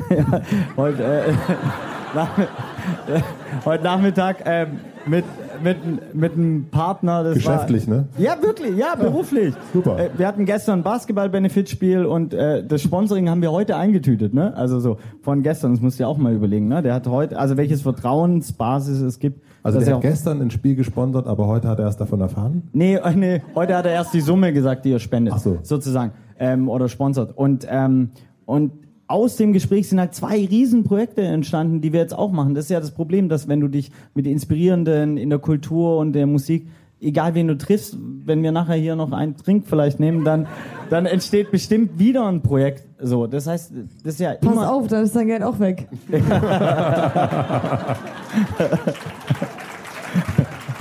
Wieso, und nur um das transparent zu machen, wir haben das auch vorher festgestellt, er hat ja keine Kosten, ne? Er muss ja nur hierher kommen, Mikro hinstellen, sechs Heineken, die sind dann jetzt auch langsam leer, drei Wolwig, die will keiner. Ja. Und Ali, und Ali hat sogar noch ihren eigenen Wein mitgebracht. Beste Gäste. Ich freue mich. Ah. Wo waren wir stehen geblieben? Im Hamsterrad. Also mega Deals heute gemacht beim Glühwein. Und nee, nee, es ist kein Banger-Deal, sondern wir dürfen, also es ist überhaupt noch nicht klar, dass es klappt, aber ich glaube ja immer daran. Äh, wir dürfen ein riesen äh, ähm, Hotel in Bergedorf anmalen, was äh, hoffentlich dann von Oko da. Das ihr habt könnt... ihr beim Glühwein heute besprochen. Ja, bei dem Typ, das hat zufällig gehört. Sehr absurd, aber ja. Ich hoffe, das ist okay für dich, Tomislav, dass Sie so offen darüber sprechen. Wir haben uns, ähm, das hört sich auch ein bisschen dekadent an, wir haben uns dieses Jahr, ich habe eine Auszeit gemacht mit meiner Familie, war in L A und wir haben uns in L A getroffen. Und, ähm, und dann haben wir uns, dann, äh, es war unser letzter Abend quasi und euer erster Abend und dann haben wir uns ein paar Monate später wieder getroffen und du hast erzählt, dass ihr dann in einer Airbnb-Wohnung geschlafen habt mit Rosé und äh, mit, aber mit ganz, ganz, ganz, ganz vielen Menschen, du auch mit deiner Familie, mit deiner Frau, mit deinem Kind, mit dem Au-pair, mit den Künstlern und so weiter, die alle da waren. Und du hast schon gesagt, auch in dem Moment, das war das erste Mal, dass ich erlebt habe, wo du gesagt hast, boah, das war ganz schön anstrengend. Naja, du, du musst ja den Zeitverschiebung einrechnen. Das heißt, in, äh, du musst eigentlich um fünf Uhr aufstehen und von fünf bis acht Uhr kannst du dann auf deutscher Zeit arbeiten. Und das ging halt nur auf der Toilette, äh, was jetzt für ein Aktivisten, der sich um Klos kümmert, irgendwie erstmal lustig klingt, aber ist natürlich erstmal, sitzt du auf dem Klo und äh, arbeitest deine E-Mails ab, weil es gibt halt keinen anderen Raum, in dem äh, du nicht deine Familie wächst. Wie ist das oder wie hat sich dein Bewusstsein geändert? Weil du bist sozusagen auf, auf eigener Tasche unterwegs, aber du bist jetzt, du hast eine Frau, die arbeitet auch bei Viva con Agua, du hast ein Kind. Ähm, das ist ja immer Teil des Ganzen. Wie Hat sich das, hat sich das bei dir verändert oder offensichtlich nicht? Ja, ein Kind ist schon ein Gamechanger und auch ähm, ganz klar natürlich äh, mit deiner Frau zusammen zu arbeiten dürfen. Ne? Also ähm, wir haben glücklicherweise Equal Pay. Das gab es dann, ähm, als wir das äh, vorgestellt haben, gab es dann Applaus, wo ich dann eigentlich so erst gedacht habe, ja, ist ja schön und so Anerkennung. Im zweiten Moment aber, ey, es wäre eigentlich geil, wenn wir in einer Welt leben würden, wo es keinen Applaus dafür gibt, sondern es völlig normal ist. Also, dass du es gar nicht ansprechen musst. Ähm, und natürlich gibt es da nochmal andere Herausforderungen, wenn du beruflich und privat ja, sehr schwierig ist, dann äh, voneinander zu trennen und du manchmal in unterschiedlichen Ebenen. Ich will auch mal irgendwann eine Ausstellung über Pärchen, die Zeit ihres Lebens zusammengearbeitet haben, weil es einfach eine Faszination für sich ist. Was würde man da sehen in der Ausstellung? Ich glaube, ähm, glückliche Pärchen, also weil ja nur die, die es geschafft haben, kommen dann in das Buch rein. Und deswegen, also du wärst, würdest ja nicht eine Ausstellung machen wollen, weil du nur glückliche Pärchen zeigen willst. Nein, aber einfach das offen darzulegen. Ich äh, glaube, es hat eigentlich eine, einfach eine Faszination, ähm, auch die beruflichen Elemente zu teilen und zu lernen, wo sind die Potenziale des Partners und wo muss man dann einfach mal äh, die Schnauze halten und den anderen machen lassen und ähm, wie balanciert man quasi auf diesen, ja, diesen Spagat ähm, der, dieser sogenannten Work-Life-Balance, wobei ich halt nicht den Scheiß in die, weder in die Work noch in die Life packen will. Und jetzt ist es aber gerade so, gestern Abend warst du Basketball spielen, heute bist du hier, morgen zieht ihr sogar um. Es gibt noch irgendwie eine Viva con Agua Weihnachtsfeier, nachmittags ist Glühwein angesagt. Wie teilt ihr das auf? Gibt es sowas? Also ja, ja, äh, ja, Struktur musst du reinziehen, sonst hast du ein Problem. Also ähm, wir haben glücklicherweise einen Kita-Platz. Dafür gibt's die Coaches, ne? Äh, ja, ja. Ähm, und die Kita-Plätze, also wir haben einen Kita-Platz im Stadion vom F C Sankt Pauli für drei Monate bekommen. Das war echt ein krasser Luxus, weil wir halt Ende des Jahres umziehen. Ähm, und wir haben auch den Luxus, muss man auch sagen, äh, unsere Au-pair, die ist auch hier irgendwo, glaube ich, plus drei. Vielen Dank nochmal für die Gästeliste. So, ähm, ohne die es gar nicht gehen würde, ja, weil, ähm, weil wir halt beide sehr ähm, aktiv sind und äh, einfach sehr viele Projekte machen und trotzdem versuchen noch äh, viel Zeit mit der Familie zu haben. An welchen Stellen knirscht es? Ja, ja, ja, ja, ja.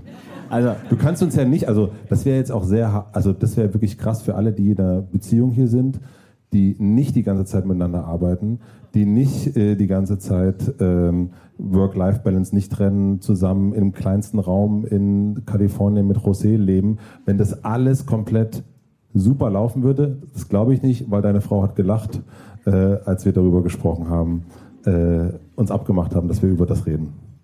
Naja, also ähm, es knirscht natürlich bei der Selbstfürsorge, also äh, bei meiner, nicht bei ihrer. Sie ist sehr äh, fürsorglich. Ähm, wir haben witzigerweise vor einem halben Jahr irgendwo mal gelesen, dass die meisten Paare sich sechs Jahre zu spät therapieren lassen. Und dann, sofort darauf sind wir zum Paartherapeuten gegangen. Und ähm, das würde ich auch jedem Paar raten. Also so, das, ich glaube, das ist sowas wie, das ist so ein Thema, so ein bisschen Tabuthema, wenn man sich dann doch irgendwie ähm, vielleicht äh, ja schämt oder oh, bei uns läuft's nicht und so. Aber ich glaube, genau über diese Themen muss offener gesprochen werden in unserer Gesellschaft, weil man lernt das ja nicht in der Schule. Also zum Beispiel, ne, Ali hätte Schule bestimmt mehr gefeiert, gäbe es da Empathie äh, als Klassenfach. Wie geil wäre das? So versetzt sich in die Lage von dem Typ, der gemobbt wird. Jo, was ein Gamechanger. Ähm, aber du machst natürlich Geschichte und naja, egal. Gehen wir jetzt nicht rein. Ähm, ähm, ja, das, also ich glaube, die gleichen Themen wie jeder andere hat. Wir haben auch mal ähm, so einen Workshop gemacht und analysiert quasi, äh, welche Aufgabenbereiche es gibt, so, ne? Jährlich, halbjährlich, äh, monatlich, wöchentlich, täglich. Und bei meiner Frau kamen siebenhundert Stunden raus und bei mir kamen zweihundert Stunden raus. Und wenn du dann natürlich äh, fünfzig fünfzig versuchst, dann, ja, so, und ich weiß, alle Männer werden mich hassen dafür, aber ähm, im Normalfall ist halt ganz viele Jobs völlig normal bei der Frau. So. Und ähm, das zum Beispiel? Naja, zum Beispiel Kinderklamotten raussuchen. Ey, sorry. Und die dann zurückgeben. Meine Frau hat sogar Fotos davon gemacht und die archiviert, damit sie den richtigen Freundinnen und Schwestern und Tanten die, äh, die äh, Kinderklamotten zurückgeben kann. Das würde ich natürlich niemals machen. So. Und deswegen muss ich mich um andere Sachen kümmern. So. Aber das ist okay. Ja, natürlich, nur da, äh, hat man ja auch keinen Bock drauf. Oder, äh, so, oder auch nicht die Zeit. Du bist ja nur am... Das ist ja, das, glaube ich, das Problem des Hamsterrads ist, wenn du im Job so in so einem Hamsterrad bist und dann kommst du nach Hause... Und das vergessen viele, wie anstrengend dann ja auch so ein Familiensystem ist. Weil dann will dein Kind Aufmerksamkeit, dann will deine Frau Aufmerksamkeit sozusagen. Und wo ist dann deine äh, Zeit, in der du kreativ irgendwas machen kannst? Und das wird oft vergessen, wie anstrengend sozusagen das ist. Und deswegen, glaube ich, ist Reflexion eben sehr wichtig, damit man eben nicht in irgendwelchen Projektionen unterwegs ist oder irgendwelche äh, Dinge äh, in den anderen hinein interpretiert, die er gar nicht machen will. Und was hat euch... Doktor Amalfi geraten?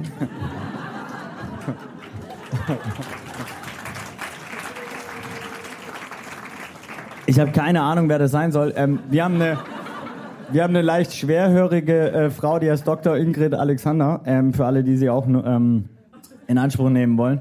Ähm, und ähm, ein Tool, das ich sehr interessant fand, war wirklich Rücken an Rücken sitzen und jeden Abend fünf Minuten Reflexion zu machen. Und das Wichtige ist eben Rücken an Rücken, dass du nicht die Gesichtsausdruck kriegst und dass ähm, der andere frei reden kann, ohne dass es quasi sofort kommentiert wird. Ähm, und das ist eine sehr äh, hilfreiche Methode, um einfach Feedback zu bekommen. So auf eine äh, Art und Weise, trotzdem in Körperkontakt, die du, die du dann annehmen kannst. Geil, jetzt bin ich auf einer Couch und rede über Paartherapie. Ihr wollt mich doch verarschen, Alter. Und Superstar. Möchtest du noch ein Bier? Ja, bitte, Schnaps! Wir müssen mal kurz Bier suchen. Achso. Alter, hätte ich das alles vor einem Jahr gehört. Warum hast du... Äh, ja, okay. Willst du da reingehen? Matze geht eh rein. Jetzt ist es zu spät. Ach, also deine Schwestern haben jetzt gerade oh gemacht. Ich rufe da nicht wieder an, alles gut. Bei José. Hallo, hallo. Ich habe ein Geschenk. Ähm ich, ich weiß gar nicht, ob man... Ich glaube, das Thema Paartherapie, äh, sagt ein vierzig-jähriger Mann, ähm, ist gefühlt etwas für Ü dreißig-Jährige. Weiß ich auch nicht. Fühlt sich so an gerade, aber... Micha, hilf mir. Ja, ich glaube, es würde vielen auch früher schon helfen, weil ähm, ich habe den Eindruck, dass man in so Beziehungen dann auch reinstolpert, ohne sich darüber Gedanken zu machen. Und ähm, wenn ich mir Projektmanagement angucke, dann, ähm, das klingt jetzt natürlich sehr irgendwie, ja, weiß ich nicht, äh, egal wie es für euch klingt, äh, ich sag's einfach, ne, dann, dann, ein bisschen Rituali- Rituale reinziehen, ein bisschen Projektmanagement, ein bisschen, wie wollen wir miteinander kommen? Reden wir gerade von der Beziehung? Von der Beziehung, ja. Weil natürlich, ich meine... Das hört sich als ja. sehr, sehr äh, firmisch an. Ja, aber es ist ja im Prinzip das eines der wichtigsten Projekte deines Lebens. So, ich meine, ich habe eine äh, wunderbare Tochter mit meiner Frau und ähm, so, ich will einfach nicht, dass sie äh, darunter leidet, dass wir irgendwelche äh, Beziehungskrisen austragen müssen vor ihr oder so. Von daher ist es natürlich wichtig, dass wir uns da als äh, Menschen weiterentwickeln. So. Und das hat für dich nichts mit Alter zu tun, sondern das ist... Es kommt ja darauf an, wann du schon mal Kinder kriegst, ne? Also ich bin ja froh, dass ich relativ... Also ich hatte schon eine Therapie hinter mir, ich habe schon ganz viel Mist gemacht und so und mit fünfunddreißig oder so Vater geworden. Ey, mit fünfundzwanzig wäre die Vollkatastrophe als Vater. So gar keine Chance, ne? Also ich hätte so schnell Reifeprozesse hinlegen müssen, ähm... Aber ich hätte auch nicht vieles, also eine Millerntor Gallerie gäbe es nicht, hätte ich äh, mit fünfundzwanzig ein Kind bekommen. Weil das ist ja auch das Ding, ne? Ali jetzt hat eine Karriere vor sich, wie alt bist du, fünfundzwanzig oder irgend sowas? Ja, ja ich rede ja nicht drüber. Also ja, okay. Äh, so, dann willst du ja auch ein bisschen eine Karriere... Das, gut, ja. Du hast die Komplexität einfach... auch ein paar Dinge zu erreichen, bevor du natürlich dich um, um auch ein Kind kümmerst, weil du hast nicht die Zeit. Du musst deine Prioritäten komplett anders setzen und das weiß jeder Familienvater oder Familienmutter, äh, äh, dass, dass du einfach deine Prioritäten anders setzen musst. Und du kannst nicht äh, vierundzwanzig sieben Musikerin sein oder Musiker. Ja. Aber in den Sachen, die ihr jetzt macht, auch vor allen Dingen du und deine Frau, ihr, es ist ja eigentlich es ist ja unlösbar. Also die, es wird niemals eine ganze Welt geben, die Zugang zu Trinkwasser hat. Also es ich hoffe nicht. Ich hoffe, dass es möglich ist. Ich glaube, es ist eine Utopie und trotzdem ist es wert, jeden Tag dafür sich zu engagieren, dass es irgendwann eine Welt gibt, in der alle Menschen Zugang zu sauberem Trinkwasser haben. Ja. Ja.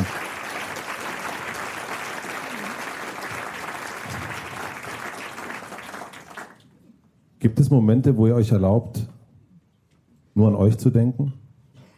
Ja, also das ist ja wieder das Ding, nicht als Opfer ne, darstellen, weil wir gehen jetzt äh, für vier Wochen Elternzeit und danach ziehen wir nach Los Angeles und gründen da Viva con Agua, Kalifornien.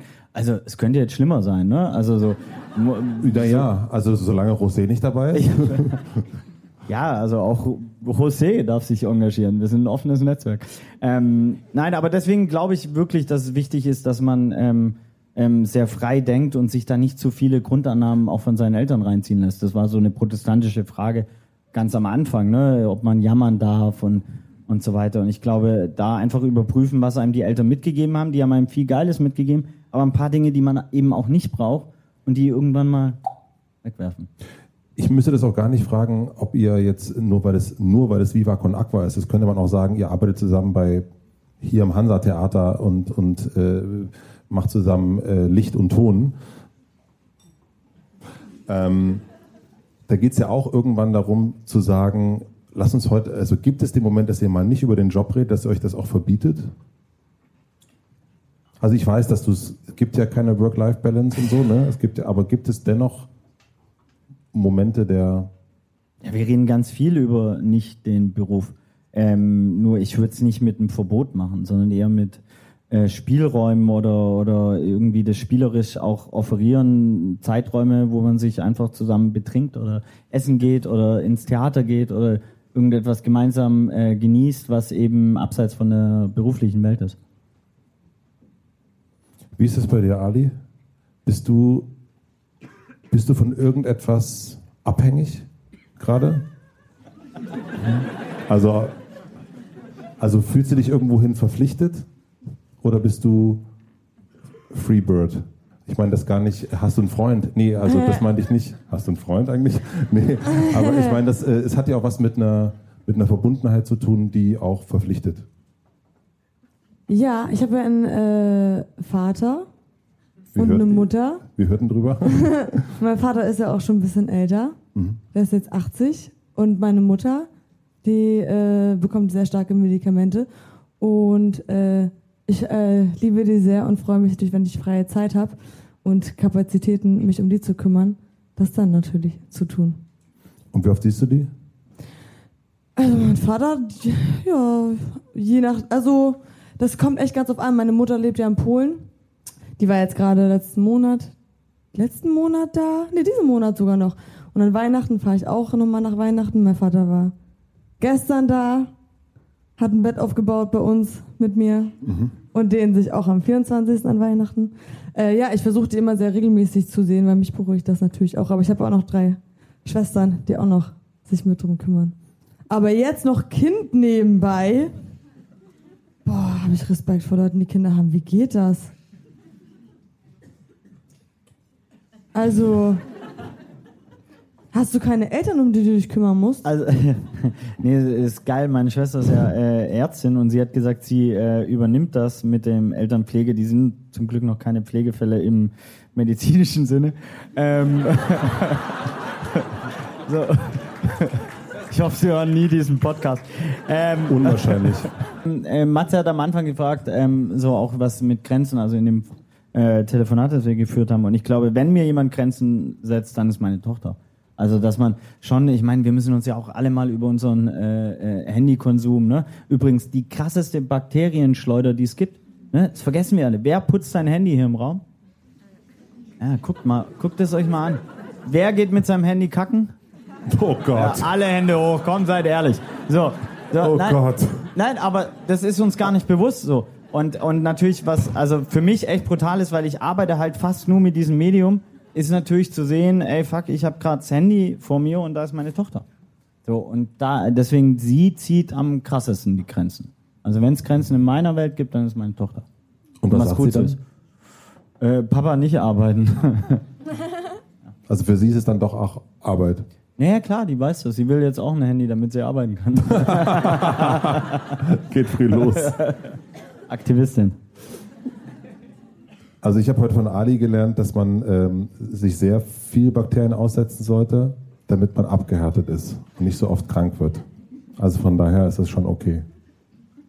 Ja, deswegen macht man ja auch Kita oder so, ne? Dass sie erstmal genau, das, genau deswegen. Ali ist ja äh, im Krankheitszustand einfach auf die Bühne gegangen und zum Set und so weiter und so fort. Wie ist es bei dir? Gibt es einen Micha, der krank ist? Wie bitte? Gibt es einen Micha, der auch krank, krank sein kann und zu Hause liegt und sagt, kann ja, mir mal jemand einen Kamillentee bringen? Äh, ja, also ich hatte dieses Jahr echt ein bisschen Pech so. Ne? Ich habe ähm, aus Äthiopien die Schweinegrippe mitgebracht, aber die ist weg. Ähm, Danke. Ich hatte aus Nepal so einen offenen Fuß und, ähm, mitgebracht. Ähm, das heißt, ich war dieses Jahr sehr viel in Krankenhäusern oder äh, einfach wirklich krank und konnte, äh, äh, ja, war bettlägerig oder so. Ja. Gut. Ist jetzt ein Downer, ne? Ich, es ist einfach. Wie wisst ihr, was ihr als nächstes macht oder machen solltet? Wir rufen morgens um neun unsere Managerin an und die gibt uns unsere To-Do-Liste. Tja, so mache ich das. Glaube ich dir nicht. Das machst du jeden Tag? Mhm. Ich rufe sie mal an. Mister, hast du eine Aufgabe für mich? Und wenn sie eine hat, dann freue ich mich. Wenn sie keine hat, dann bin ich so, scheiße, das muss ich mir wieder selber eine ausdenken. Und dann muss man sich hinsetzen, bis einem wieder einfällt, was man tun kann. Dann macht man wieder was. Und wie ist bei dir, Micha?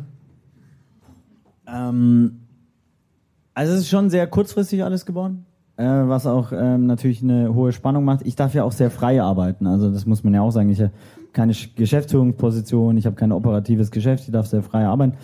Ähm, im Prinzip ist es die Inspiration, die einen trägt. So. Und das passiert schon was Neues. Also wir gründen jetzt Viva con Agua in Kalifornien, das wird ja äh, mein nächstes großes Projekt, das ist komplett unterfinanziert. Wenn jemand Bock hat, das zu finanzieren, dann herzlich eingeladen. Ähm, ja, drauf einlassen, nicht so, also ich hab's Hals wie du, ich bereite mich nach wie vor nach fünfzehn Jahren Viva con Agua nicht auf Meetings vor, aber ich bereite sie nach. Weil ich so festgestellt habe, wenn man sie vorbereitet, dann hat man eine Erwartungshaltung und wenn die nicht eintrifft, dann hast du ja nichts anderes. Dann hast du keine Spielwiesen und so. Deswegen bin ich komplett unvorbereitet bei Meetings und habe auch festgestellt, dass äh, die wenigsten Meetings gut nachbereitet werden. Das ist kein sauberes Protokoll. Ey, die drei Punkte und mehr kann sich ein Mensch eh nicht merken, die setzen wir jetzt um. So, und dann schreibe ich das runter. Deswegen, ähm, ja, Free Flow. Aber meistens ist es auch immer eher so, dass man das Gefühl hat, man hat zu viele Aufgaben und versucht irgendwie, das überhaupt hinter, also hinterherzukommen. Es ist eigentlich, dass man wirklich zu Hause sitzt und denkt, was mache ich jetzt, wie gestalte ich den Tag? Ist eher immer, oh oh, wie kriege ich das jetzt alles hin? Na, das frage ich mich eben ja auch, ne? Wenn es ähm, gerade, also bei Micha, wenn es so die ganze Welt ist, die quasi, die man retten wollte, könnte, ähm, was man, wie man das entscheidet, was man dann als nächstes macht. Ja, aber es ist, man muss sich, glaube ich, verabschieden von dem, Welt, dass, äh, von dem Bild, dass man die Welt rettet, sondern es geht darum, Menschen zu aktivieren, die sich dann engagieren und gemeinsam die Welt ein bisschen fairer und äh, Zugänge eben freier gestaltet. Und in unserer Welt geht es ja darum, Viva con Agua in Uganda zu gründen und in Mosambik. Das ist dieses alte Bild von dem afrikanischen Kontinent als eine Masse. Ich meine, es ist genauso, wenn du sagen würdest, äh, Finnland und Griechenland ist eins. Mhm. Völlig absurd. Wenn ich nach Finnland reise, dann habe ich Daunenjacke, wenn ich nach Griechenland äh, Badehose. So. Und genauso diverse ist, wenn du nach Ostafrika, Westafrika, arabische Afrika oder Südafrika fliegst und ähm, dieses Bild zu verändern, das ist eher, also ich glaube auch, diese ganze Kulturarbeit wird oft Äh, unterschätzt, welche Bilder man produziert auch, ne? Also unter, wie man über den afrikanischen Kontinent spricht. Spricht man von der Hungersnot und der H I V und whatever, dem ganzen Scheiß? Oder spricht man davon, dass eigentlich dort die der Nigeria komplett Afrobeat und äh, die nächsten zehn Jahre musikalisch rasieren wird und oder dass Google und Facebook darunter fliegen, um die äh, ITler des einundzwanzigsten Jahrhunderts zu bekommen? Also worüber sprichst du? Oder Nollywood, Nigeria, welche Filme daher kommen? Ähm, oder South Africa, welche äh, Social Startups da um die Ecke kommen? Also das finde ich immer entscheidend. Wie spricht man eigentlich auch über ähm, über diese Länder, über die Kontinente sozusagen und empowert sie damit? Ich glaube, das ist gar nicht so weit weg. Also ne, wenn dein Thema äh, die Frauen ist und äh, nur Liebe für die Frauen, dann quasi, dann ist das ein ähnliches Thema. Welche Perspektive zeigt man? Ist es quasi immer die Mutter oder ist es auch die äh, Businessfrau und kann sie alles sein? Kann sie Frau sein? Kann sie die männlichen Inhalte haben? Ähm, kann sie stark sein? Kann sie schwach sein? Äh, sie darf alles sein. So, und so darf der afrikanische Kontinent vielleicht auch alles sein.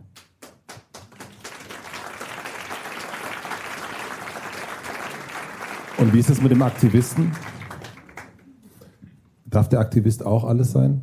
Auf jeden Fall, also das muss man sich auch verabschieden. Verabschiedet euch von diesen Labels.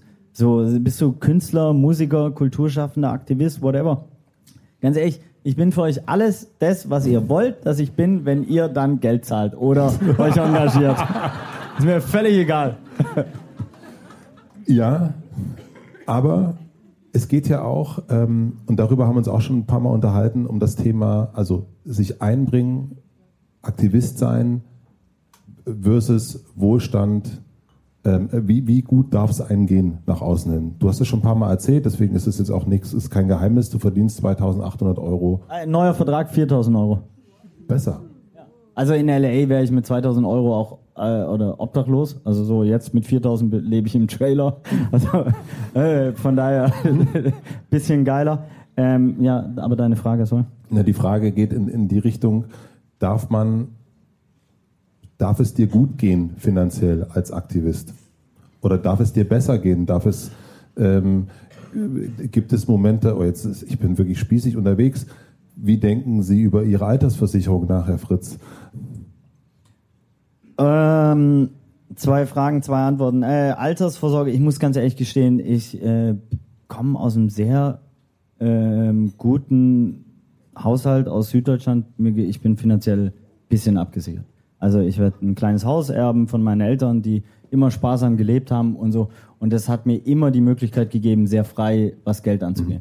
Und das ist auch einer der größten Luxusse. Und ich glaube, auch ohne den, und auch bei Benny war es ähnlich, könnten, hätten wir die Viva con Agua nicht sechs Jahre ehrenamtlich machen können. Also wir mussten dieses Privileg äh, haben, dass wir, dass wir uns um Geld keine Gedanken machen mussten.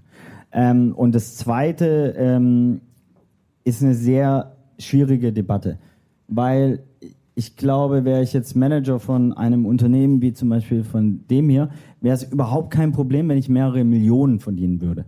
Aber wer würde an Viva con Agua spenden, wenn ich zwei Millionen im Jahr verdienen würde? Wahrscheinlich niemand. Das heißt, du hast natürlich die Thematik, dass eine höhere, naja, moralischer Anspruch an dich gestellt wird, weil du dich sozial engagierst. Eigentlich muss ich vegan sein, ich darf auf keinen Fall fliegen, aber ey, sorry, mein Job impliziert fliegen, ähm, so um die Welt reisen. Ich muss, äh, darf kein Auto haben, et cetera und äh, pp. Und von den Musikern wird Ähnliches erwartet. Also diese moralische Debatte muss irgendwann geführt werden und ich würde mir wünschen, dass alle Sozialunternehmer richtig reich werden, dass das, also nicht wegen mir selber, sondern dass einfach das, das Interesse, reich zu werden, noch viele soziale Unternehmen mit befördert. Wisst ihr, was ich meine? Also könnt ihr mir folgen? Naja, guck mal, wenn du reich werden willst, wirst du Investmentbanker. Dann äh, machst du Millisekunden irgendwelche äh, ähm, ja, Finanzkäufe, die keiner mehr versteht. Und damit wirst du richtig reich. Und was passiert auf der anderen Seite der Welt? Äh, Ostafrika, Devisenhandel auf Nahrungsmittel und Menschen verhungern. Also ist jetzt ein bisschen verkürzt, ne? Aber lange Rede, kurzer Sinn, ist es auch teilweise so.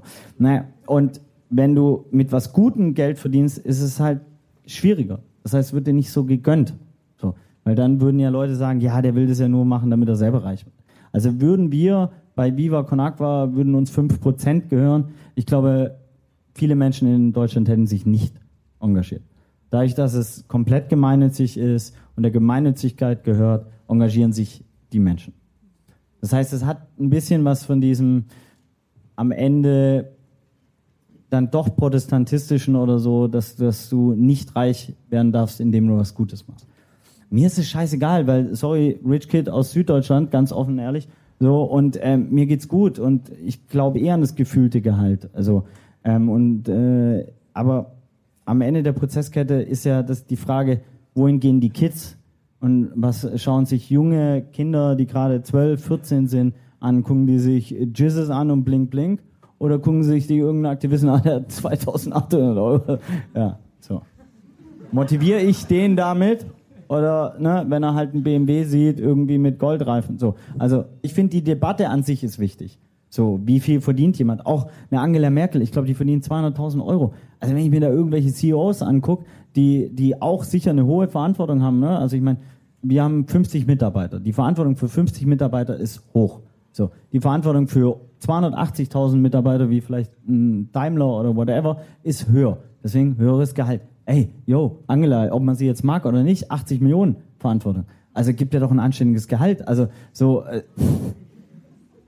weißt du? Ja. So, dann musst du vielleicht auch nicht wie Schröder nach irgendwelche komischen Gazprom-Deals machen, damit sie irgendwie saniert ist.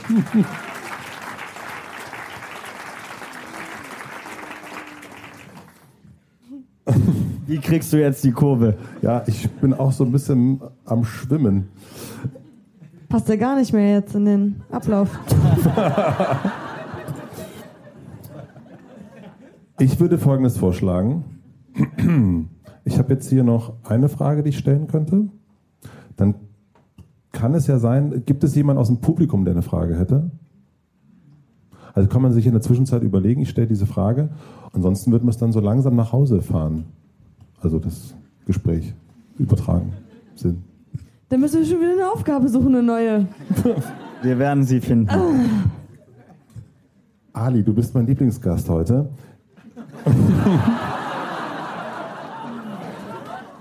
Denn du baust die besten Überleitungen. Meine Frage ist, es stimmt wirklich, was ist für dich momentan die wichtigste Aufgabe? Die Produktionsfirma von dem Film, den ich gerade mache, nicht in die Insolvenz zu locken mit schlechtem Schauspiel? Das ist deine wichtigste Aufgabe. Wie könnte dir das gelingen, dass die insolvent werden? Gib uns Tipps. Ja, beratungsresistent sein, so wie es sich emotional am einfachsten anfühlt. Muss einmal kritikfähig bleiben und so und offen und aufnahmefähig. Weißt du? Und das gelingt dir nicht so gut? Ich glaube schon. Dann verstehe ich es nicht so richtig. Das ist trotzdem eine Aufgabe. Also es gelingt dir gut, aber es ist eine Aufgabe. Mhm. Album, neues Album schreiben. Es muss ja irgendwie noch immer eigen und cool bleiben. Damit es nicht äh, so wie du bist, so wie, so wie du vermutet hast. Damit es nicht so wird wie du bist, was soll das denn heißen? Du, warst du weißt schon. Ich weiß schon. Man ja. soll edgy bleiben, man muss ja sein eigenes Ding machen. Man darf ja jetzt nicht so einheitsbrei werden, nur weil man jetzt eine eigene Tour gespielt hat. Ja, irgendwie trotzdem jetzt noch ein eigenes Album schreiben. Gutes. Das den Erwartungen entspricht. Micha, was ist bei dir? Oh, ja, ich glaube, zum einen den Spagat hinzubekommen, jetzt äh, Viva con Agua in Los Angeles aufzubauen, ohne äh, dann den, ja, die Verbindung zu hier zu verlieren und den Leuten klarzumachen, warum wir jetzt auch diesen Move vielleicht machen, nach Los Angeles zu ziehen, ähm, um dort einfach mehr Menschen zu erreichen, die abseits von der deutschen Sprache und der deutschen Kultur und äh, Kunst- und Musikwelt eben ähm, aktiv sind. Und zum anderen diese sogenannte Work-Life-Balance. Ähm, geil Gibt's hinzukriegen. Die? Also ich kenne die gar nicht. Ja, ich kenne die auch nicht. Nee, aber äh, schon nochmal anders lernen zu arbeiten. Also so sich an... Ne, ich habe witzigerweise mit einem Typ, Jonas von O K Kid, gesprochen. Und äh, der hat mir einfach vorgeschlagen, mach doch dein Handy erst an, wenn du deine Tochter in der Kita abgegeben hast. So, so ein kleiner kleiner Move, aber ähm, der dann halt eine Stunde handyfreie Zeit am Morgen ist. Und so mir mehr Rituale setzen, weil ich brauche diese Grenzen, weil ich halt sonst, ja, Hamsterrad... Was wollt ihr nächstes Jahr nicht mehr machen? Nächstes Jahr nicht mehr? Mhm. Boah, ey, ich konzentriere mich nur das, auf was wir nächstes Jahr alles machen wollen. Äh, wir machen ein Festival auf der Trabrennbahn. Was wollt ihr nicht mehr machen? Ach. Keine Plastikflaschen verkaufen. Das fände ich geil.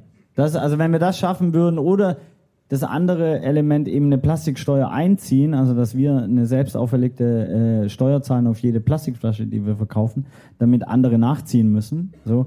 Äh, eins von den beiden, das fände ich, das fänd ich geil. So.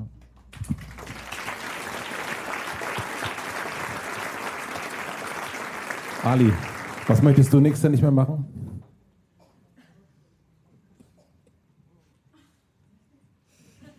Weiß ich nicht. Du hast zwei Menschen hier auf der Bühne, die sich nur darum drehen, was sie alles okay, machen wollen. Doch. Na, okay, doch. Oh, ich weiß, was ich nicht mehr machen will. Interviews auf einer Couch, auf einer Bühne. Ein paar also, Therapeuten. Ich bin ja, ich bin ja so ein linker Schmarotzer, ne? Und haben wir von gehört, ja. Ja, das ist ja das Ding. Und ähm, habe ja gemerkt, irgendwie jetzt in Deutschland, wir kommen ja auch nicht mehr so richtig weiter, nur wenn wir immer nur sagen, fick die A F D, ne? Und fick Rassismus. Und ich bin auch jemand, der oft Leute so dafür geschämt hat, dass sie vielleicht ein falsches Narrativ verwendet haben und sowas. Keine Ahnung, jetzt Barbara Schöneberger, die irgendwie sagt, Männer sollen sich nicht schminken. Da gehe ich ja an die Decke erstmal, ne? Da kriegt ihr erstmal schön zwanzig Storys von mir geballert. Da weiß die gar nicht mal, wo die, her, wo die hingucken soll. Ja, ja. Und dann habe ich aber jetzt, ähm, Obama hat ein langes Interview gegeben darüber, Obama ist nicht mein Gott, aber er ist halt sowas wie Dumbledore von der echten Welt, für mich. Und,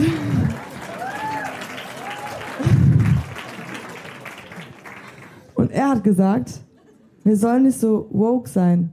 Weißt du, was das ist? Wir sollen nicht immer darauf achten, nur was andere Leute falsch sagen und sie dann dafür callen und schlecht reden. Und dadurch müssen sie sich auch so krass mit dieser Position der Opposition definieren und ins Gegenüber gehen und sich verteidigen. Und so kommen wir niemals irgendwie in ein schönes Gleichgewicht und einen guten Dialog.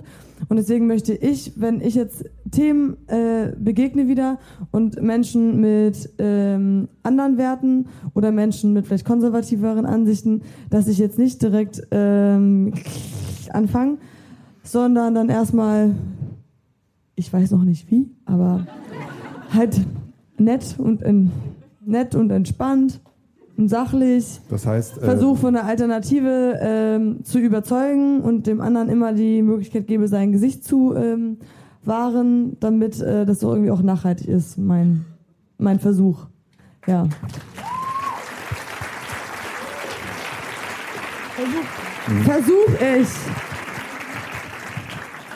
Also wenn Barbara Schöneberger nächstes Jahr... Jetzt habe ich sie schon wieder geschämt. Ah!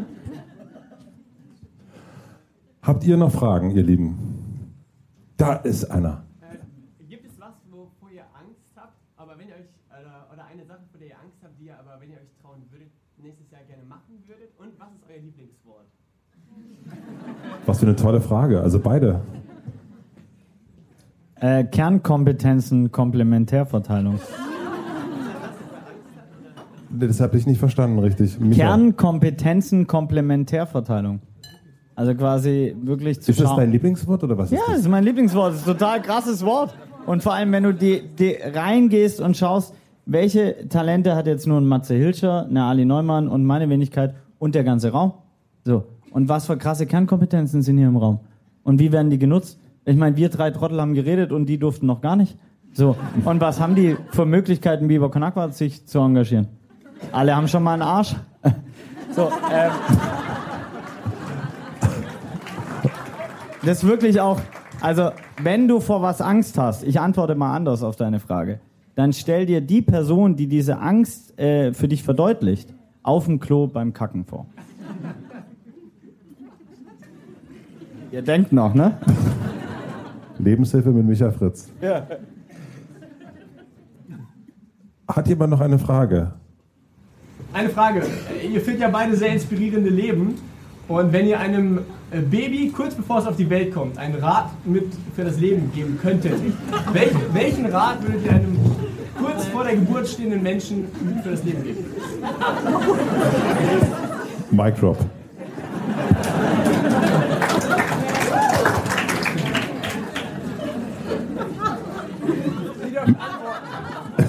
Ihr dürft antworten, hat er gesagt. Ich habe Micha Fritz noch niemals sprachlos gesehen. Naja, ich glaube, die Verantwortung ist krass. Also das muss man sich äh, bewusst machen, wenn man so kleinen Wesen was mit auf, die, ähm, auf den Weg gibt. Und in jedem Ratschlag, so wie das Wort normalerweise heißt, steckt ja auch der Schlag drin. Deswegen äh, sehr bewusst wählen. Ähm, ich glaube, einfach immer weitermachen am Ende. Also auch das, wenn, wenn du irgendwas gründest oder einen, einen gemeinnützigen Verein oder irgendeine Vision verfolgst, Musikerin zu werden oder so. Wie oft hörst du von irgendwelchen Leuten, die dich, wie Ali schön ausformuliert hat, dich klein machen, dich tyrannisieren et cetera pp., äh, dass du es nicht kannst, äh, dir eine fünf minus in Musik geben. Ich meine, wie absurd, dem Musiklehrer, ne? Also deswegen, ja, einfach weitermachen. Weitermachen, weitermachen, weitermachen, weitermachen. Daran selber, an sich selber glauben. So, und der Intuition. Ich würde sagen, die anderen tun auch nur so, als würden sie wissen, warum sie hier sind.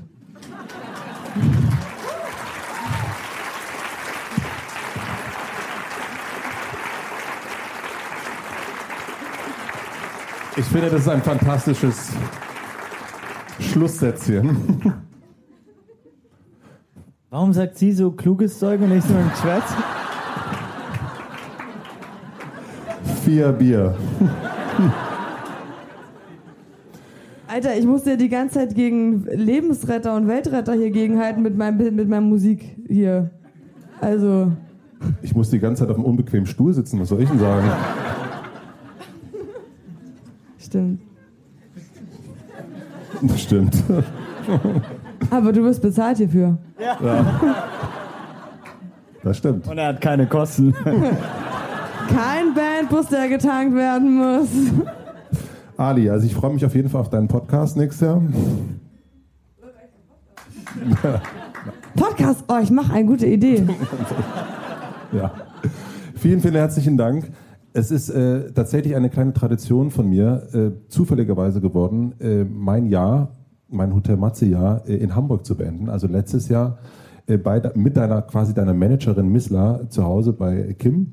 Und das Jahr, nee, doch, das war, das, das war letztes Jahr und das Jahr zuvor mit Giovanni De Lorenzo. Und ich finde es sehr, sehr schön, dass ich das hier machen konnte. Ich freue mich sehr, dass ihr da wart und ich hoffe, dass wir uns nächstes Jahr wiedersehen und dass wir ganz viel Ja sagen und ganz viel Nein sagen. Bis dahin, vielen herzlichen Dank. Applaus für Ali und für Micha. Danke euch.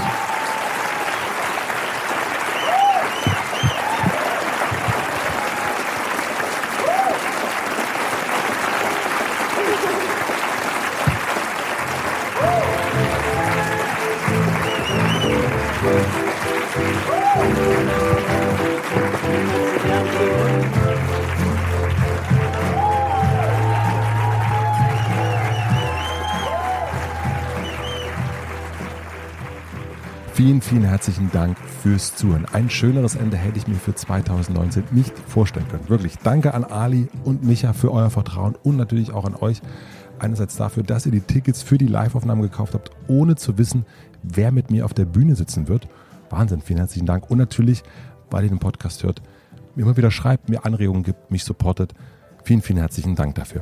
Ich glaube, ich werde im nächsten Jahr noch ein paar Live-Aufnahmen machen, allerdings ein bisschen besser verteilt, also nicht alles auf einmal. Mir macht das großen Spaß. Ich, ich werde weiterhin natürlich Sachen ausprobieren im neuen Jahr und ich werde im Januar eine kleine Sprechpause machen. Vielen, vielen herzlichen Dank an acht mal vier, Heineken und iFixit für den Support von dieser Folge. Vielen herzlichen Dank an Jan Köppen für die Musik, an Stefanie Hielscher für die redaktionelle Unterstützung. Ich wünsche euch einen schönen Tag, eine gute Nacht, einen tollen Jahresabschluss, einen schönen Urlaub, falls ihr im Januar wegfahrt. Ich freue mich, dass es nächstes Jahr weitergeht, hier in meinem Lieblingshotel. Bis dahin, euer Matze.